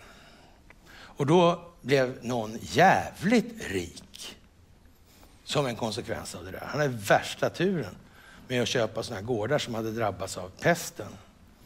Han blev Sveriges genom tiderna rikaste människa, Bo Jonsson Grip. Mm. Det var redan tillgripet, liksom. Jaha, här har vi Barack Hussein Obama då, 44 presidenten. Född på Honolulu kanske? Ja, eventuellt. Mamma Ann Dunham. Hon arbetar för USAID i Indonesien och hjälper till att identifiera 5 000 nyckelmedlemmar i indonesiska kommunistpartiet. Den där kulissen är inte så mycket att hänga i julgran längre. Den kan vi lika då lägga ner då, så den inte ställer till massa problem. Indonesien är för övrigt det mest folkrika muslimska landet i världen. Ja. Styrpappa Lolo Sotero, överste i de indonesiska väpnade styrkorna och arbetar för den CIA-installerade diktatorn general Corrupto Suharto. Ja, han kan man faktiskt googla en gång. Det finns en wiki om han. Det, ja, han var inte helt okorrumperad, det var han. Nej, nej. Arbetade senare med regeringsrelation med Union Oil, fick Nobels fredspris 2009 för säkerhets skull. Och det här fick han alltså i november, han, efter han hade blivit vald då precis. Men han var ju inte, inte insvuren än alltså. Han hade inte gjort någonting eller så. Det var inte så. Ja. Besöket Stora synagogan i Stockholm 2013, alla minns. Alla hade kippa utom en. Han hade lockigt hår i alla fall och hette Wallenberg.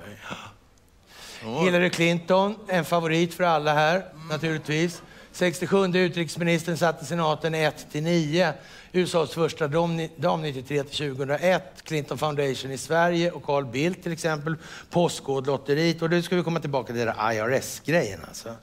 Det där är ju speciellt. Ryssarna inför sanktioner på en massa individer. Amerikanska individer. Nancy Pelosi, Joe Biden och lalala liksom. Okej? Okay?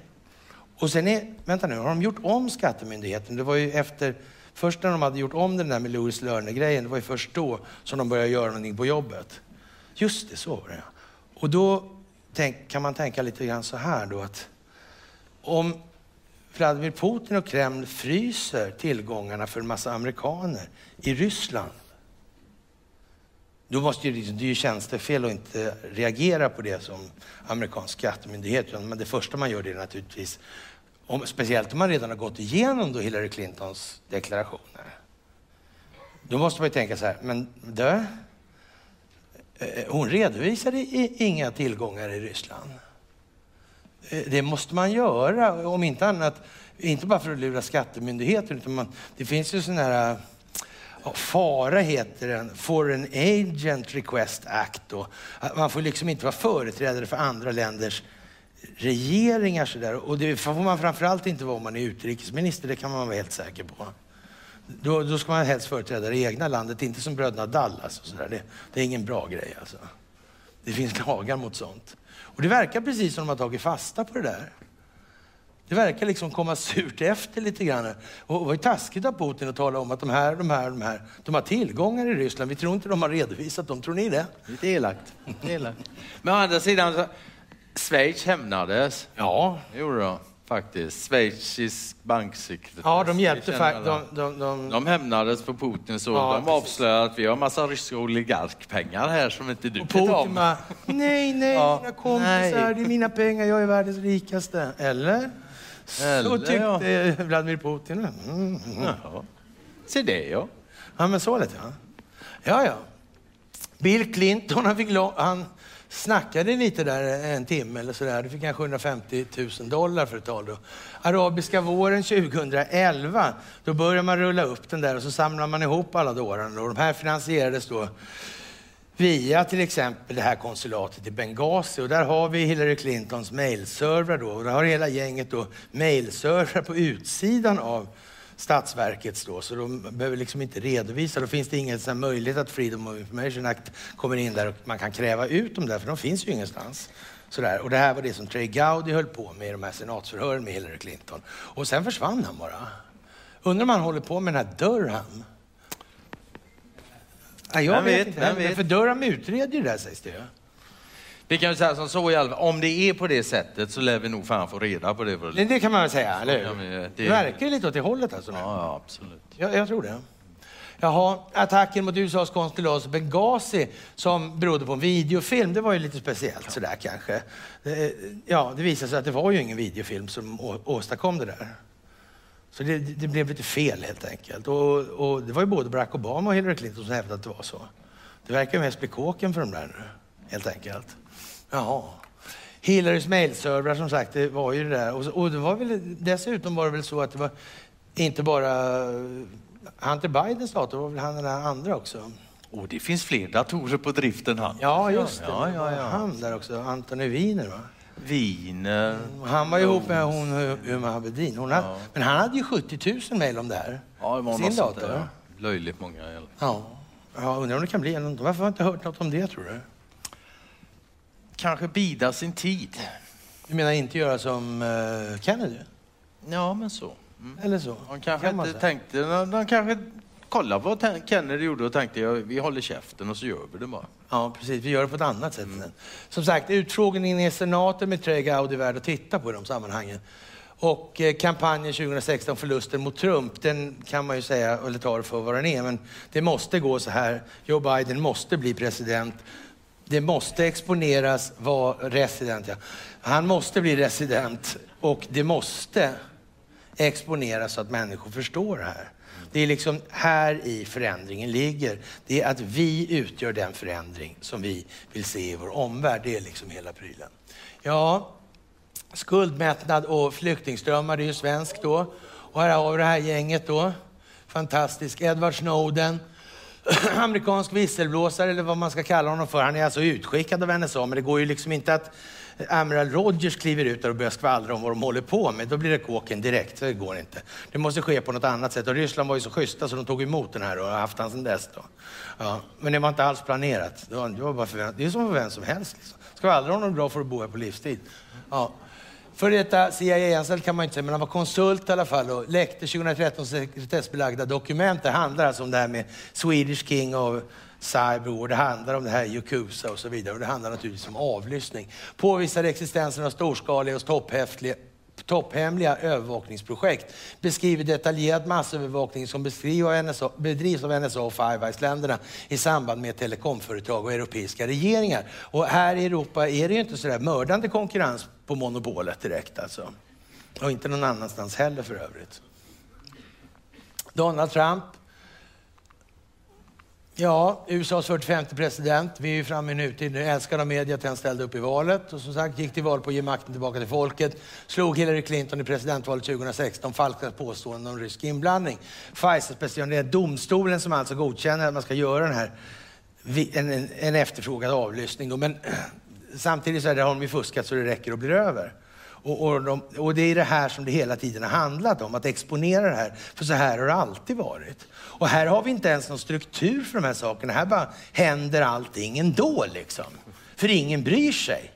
Och det är klart att när han, Robert O'Brien, här nationella säkerhetsrådgivaren, säger så här, är det här handlar om det svenska rättssystemet. Det är alltså inte särskilt lyckat då att Fiskögat och Nyberg på Telia då kan muta Gulnara Karimova med en 4-5 miljarder sådär. Och hon får stålarna, Telia får koncessionen, alltså rätten att bedriva telekomverksamhet där, alltså styrande då. Ja. Och, och sen går det inte att fälla de här jävla lökarna. Alltså, Karimova fälls inte här och inte Nyberg heller, för hon var presidentdotter och jobbade inte på telekomföretag. Men om man håller på sådär på hela jorden, då är det klart att hela jorden börjar tröttna. Givetvis, så kan de inte ha det. Och när man dessutom har den situationen som vi har här i Sverige, att när Sverige var en stormakt, då tog vi med de här jävla juridiska systemen och administrationen till och förde den in i hela Europa. Och dessutom så råkar världens första centralbank komma någonstans ifrån. Mm. Ja, exakt. Så, och polackerna säger då alltså att där kommer svenska syndafloden. Nu sägs det ju av delar av publiken att det är kanske så att det, polackerna är, är latare än vad svenskar är i skallen. Men, men det låter jag vara osagt, det, det tror jag inte på. Alltså. Men ändå, alltså, de säger i alla fall svenska syndafloden av en anledning, det är jag säker på. General Michael Flynn, det gör de nog. Var, som sagt, han vet var liken finns begravda, de måste ha han liksom. Och det gick så där alltså. Riksrätt två gånger. Skrev bland annat exekutivorder om utländsk valpåverkan som fortfarande gäller. Alltså det är sånt som träder i kraft och som Joe Biden inte har tagit bort av någon anledning. Vad kan det vara för anledning? Ja, nu är det ju framme så här, Pentagon säger så här, nej, nej, nej, nej, nej, nej, nej, säger han. När Joe Biden gör ett uttalande i militära sammanhang, då säger Pentagon, nej, nej, nej, nej, nej. Ja. Och nu säger Vita huset, när Joe Biden säger någonting i militära sammanhang, säger Vita huset, nej, inte det heller. Nu börjar man ana så här, kanske inte Joe Biden bestämmer över militären. Det kanske var så, eller kanske är så. Men det lär vi få se inom några dagar, så det lär visa sig. Inrättandet av Space Force, byggde ut Guantanamo, det pågår fortfarande utbyggnad av någon jävla anledning. Och så är han elak på Twitter. Det var är han inte alls, det är för han är avstängd. Ja. Precis, och här har vi då Victoria Nuland. Ja, fantastisk människa faktiskt. Och eh, ganska trist, trist resumé så att säga det här. Stabschef för biträdande utrikesminister 93 till några stycken bara sådär. Men eh, expert på Sovjetunionen förstås, naturligtvis, kommunismen. Och eh, ja, rådgivare till Cheney, det är inte sådär. Stort inflytande i Irakkriget, givetvis. Så man kan se mönstret. NATO-ambassadör 2005-2008, Bush-administrationen. Mobi mobiliserade stöd för USAs ockupation av Afghanistan. Det är, som samma, det är alltid precis där. Då. Särskilt sändebud och konfessionella försvarsmakter i Europa eh, biträdande statssekreterare för europeiska och eurasiska frågor, skötte diplomatin med EU, NATO och Eurasien. Ledde för USAs räkning ansträngningarna i den ukrainska Majdan-revolutionen och upprättade lånegarantier till Ukraina 2014. Och det här snacket med fuck EU, när de sitter och snackar med Joffrey Pyatt som är ambassadör i Ukraina då, det är hon. Alltså det här, hon är gift med en gubbe som heter Robert Kagan och han är på någonting som heter Brookings institut och han är kompis med Carl Bildt. Och sen är det som samma gamla vanliga. Så, så kommer vi då hoppas då att Anders Åslund åker i någon djup fängelsehåla också här snart. Alltså, han är nästa stjärna sådär. Och, och han är kompis med Kolomoisky då, han nazistjuden. Ja, och det där har ju de så här, som kallar sig för judar, de har ju vissa problem med den här liran då som har både kippa och hakkors på sig. Och då krävde då... Det är fan inte lätt att hantera. ja, då var det så här, i början där, på, så här, på 14, precis innan där. Och Kolomoisky han finansierar ju de här, vad heter det, Azov-bataljoner, skit i han alltså. Ja, och, och, ja, då var det då World Jewish Congress. De skulle utesluta Kolomoisky ur... ur eh, Fick inte vara han skulle jude inte vara längre. jude längre då. Liksom, så här. Ja. Och då, då började man ana andra ana oro. Så, det- så ska vi nog inte ta upp det här. Liksom. Att, man- att man så där lättvändigt kan, vindigt, kan bli jude eller sluta vara jude. Det, det verkar lite dumt. Så här. Vi skiter i det. Liksom. Ja, det har kom fått hålla sen dess. Då, så här. Men då kan man ju säga så här att han Zelensky, det får man ju säga också. Han, han med ASO-bataljoner och Ja, ja, han är också, kallas också för jude. Det är lite komiskt det där. Det går lite segt med de här kulisserna helt enkelt. Ja. Som sagt, läckta telefonsamtalen från 2014 säger ju rätt mycket då. Ukraina då, då, som vi är inne på redan då. Transitland med naturresurser, Tjernobyl och svenska intressen, det är ju vad det är här nu. Det, det, det är liksom lite, som sagt, vad är, vad är kärnkraften? Vad är atomvapnet? Hur, vilka effekter och vilka risker? Vet vi det egentligen? Menar seriöst alltså, det första handelsfartyget som var kärnkraftsdrivet, det var Savanna på 50-talet. Ubåtar har det funnits i evigheter. Är, och de släpar inte runt något jävla Forsmark 3 eller vad det är bakom sig. Det gör de inte. Nej. Och det verkar inte som besättningsmännen får extra armar eller någonting. Liksom. Så man kan, man, ja, det är märkligt. Nej, det skulle ju påverka ekonomin och oljeindustrin och speciellt om dollarn är upphängd på Petrobas. Men Tänk om det inte. stora problemet med elektricitet är att begränsa det, skapa brist för folk på det. Mm. För utan brist är det inte lätt att tjäna pengar. Skulle det kunna vara tvärtom, i vanlig ordning höll jag på att säga. Ja, som sagt, det är vad det är. Den konstitutionella grunden till Ukraina är ju det som vi sagt, och det är Ban Ki-Moons uttalande av vad som hänt sedan 91, när det här blir då så att säga en egen, vad man nu ska kalla det för, men det kan man inte kalla det för. Det finns ingen geografisk grund i konstitutionen. Det är egentligen Ryssland fortfarande. Det här, alltså i det forna Sovjetunionen och det som är arvtagare till forna Sovjetunionen, det är Ryssland. Så det blir liksom egentligen inte det Ryssland går in i Ryssland. Så det är alltså i någon strikt, rätt, strikt rättslig mening. Och det blev ju Carl Bildt helt tokig när Putin anförde. Han tyckte det var värdelöst helt enkelt. Och vi förstår inte varför, för han är särskilt utsett hederssändebud för demokrati och ekonomiutveckling i Ukraina, precis som Jan Eliasson och Göran Persson. Man skulle kunna säga att de har ju verkligen gjort det här bra sedan 2014, det måste man hålla med om. Det finns väl ingen som säger något annat. Man får nästan intrycket av att det här gjorde någon med flit för att visa vad det är för några jävla lirare. Konsekvensen är uppenbar. Det är ju ingen som kan säga, fan vad bra ni har jobbat gubbar succé helt enkelt. Det är inbördeskrig i landet liksom. Ja. Ja, det, Ja. FNs generalsekreterare Ban Ki-Moon säger att Ukraina har inte registrerat sina gränser sedan 12, eller 25 12 91 och FN har inte registrerat gränserna till Ukraina som en suverän stat. Det är därför vi kan anta att Ryssland inte begår kränkningar och rättigheter i Ukraina. Det är FNs förra generalsekreterare alltså. Eller Ja, alltså stämmer det så existerar alltså inte Ukraina som ett eget land i juridisk mening, internationell juridisk mening. Så ja, Ja, det är som det det är som det Ja. Biden, Pelosi och Kerry har sina ätteläggar i Ukraina inblandade i de här energiaffärerna förstås. Och det är allt ifrån Rosatom och förvärvet av Uranium One-affären där alltså. Och eh, sen har vi då Hunter Biden och hans kompisar. Och, och de har inte registrerat sig heller för det här då att vara. Foreign Agent Request Act. Alltså det krävs att man, man får inte hålla på så där och köra statsangelägenheter privat på sidan. Liksom. Det måste man tala om. Av någon konstig anledning. Jättekonstigt. Det är bara Sverige har vi inte så. Det är ju konstigt. Jag vet inte varför man satt till den dumma bestämmelsen. Hade aldrig kunnat fungera. Och, de har dessutom Ukraina har dessutom föreslagit Carl Bildt som premiärminister en gång i tiden. Och, och, och vi var väl rätt inne på att det där blev nog inte Carl Bildt så glad över att någon hittade på det där. Nej, men de som föreslog det tyckte nog fan det var skoj. det tror vi faktiskt.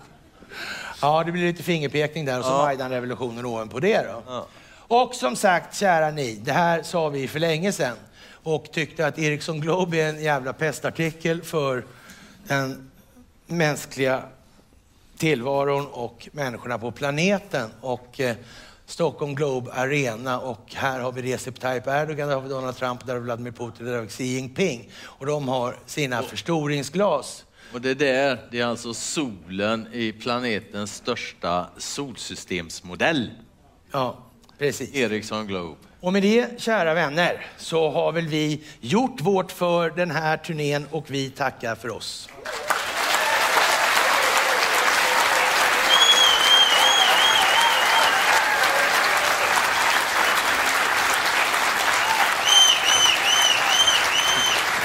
Ja, tack, tack.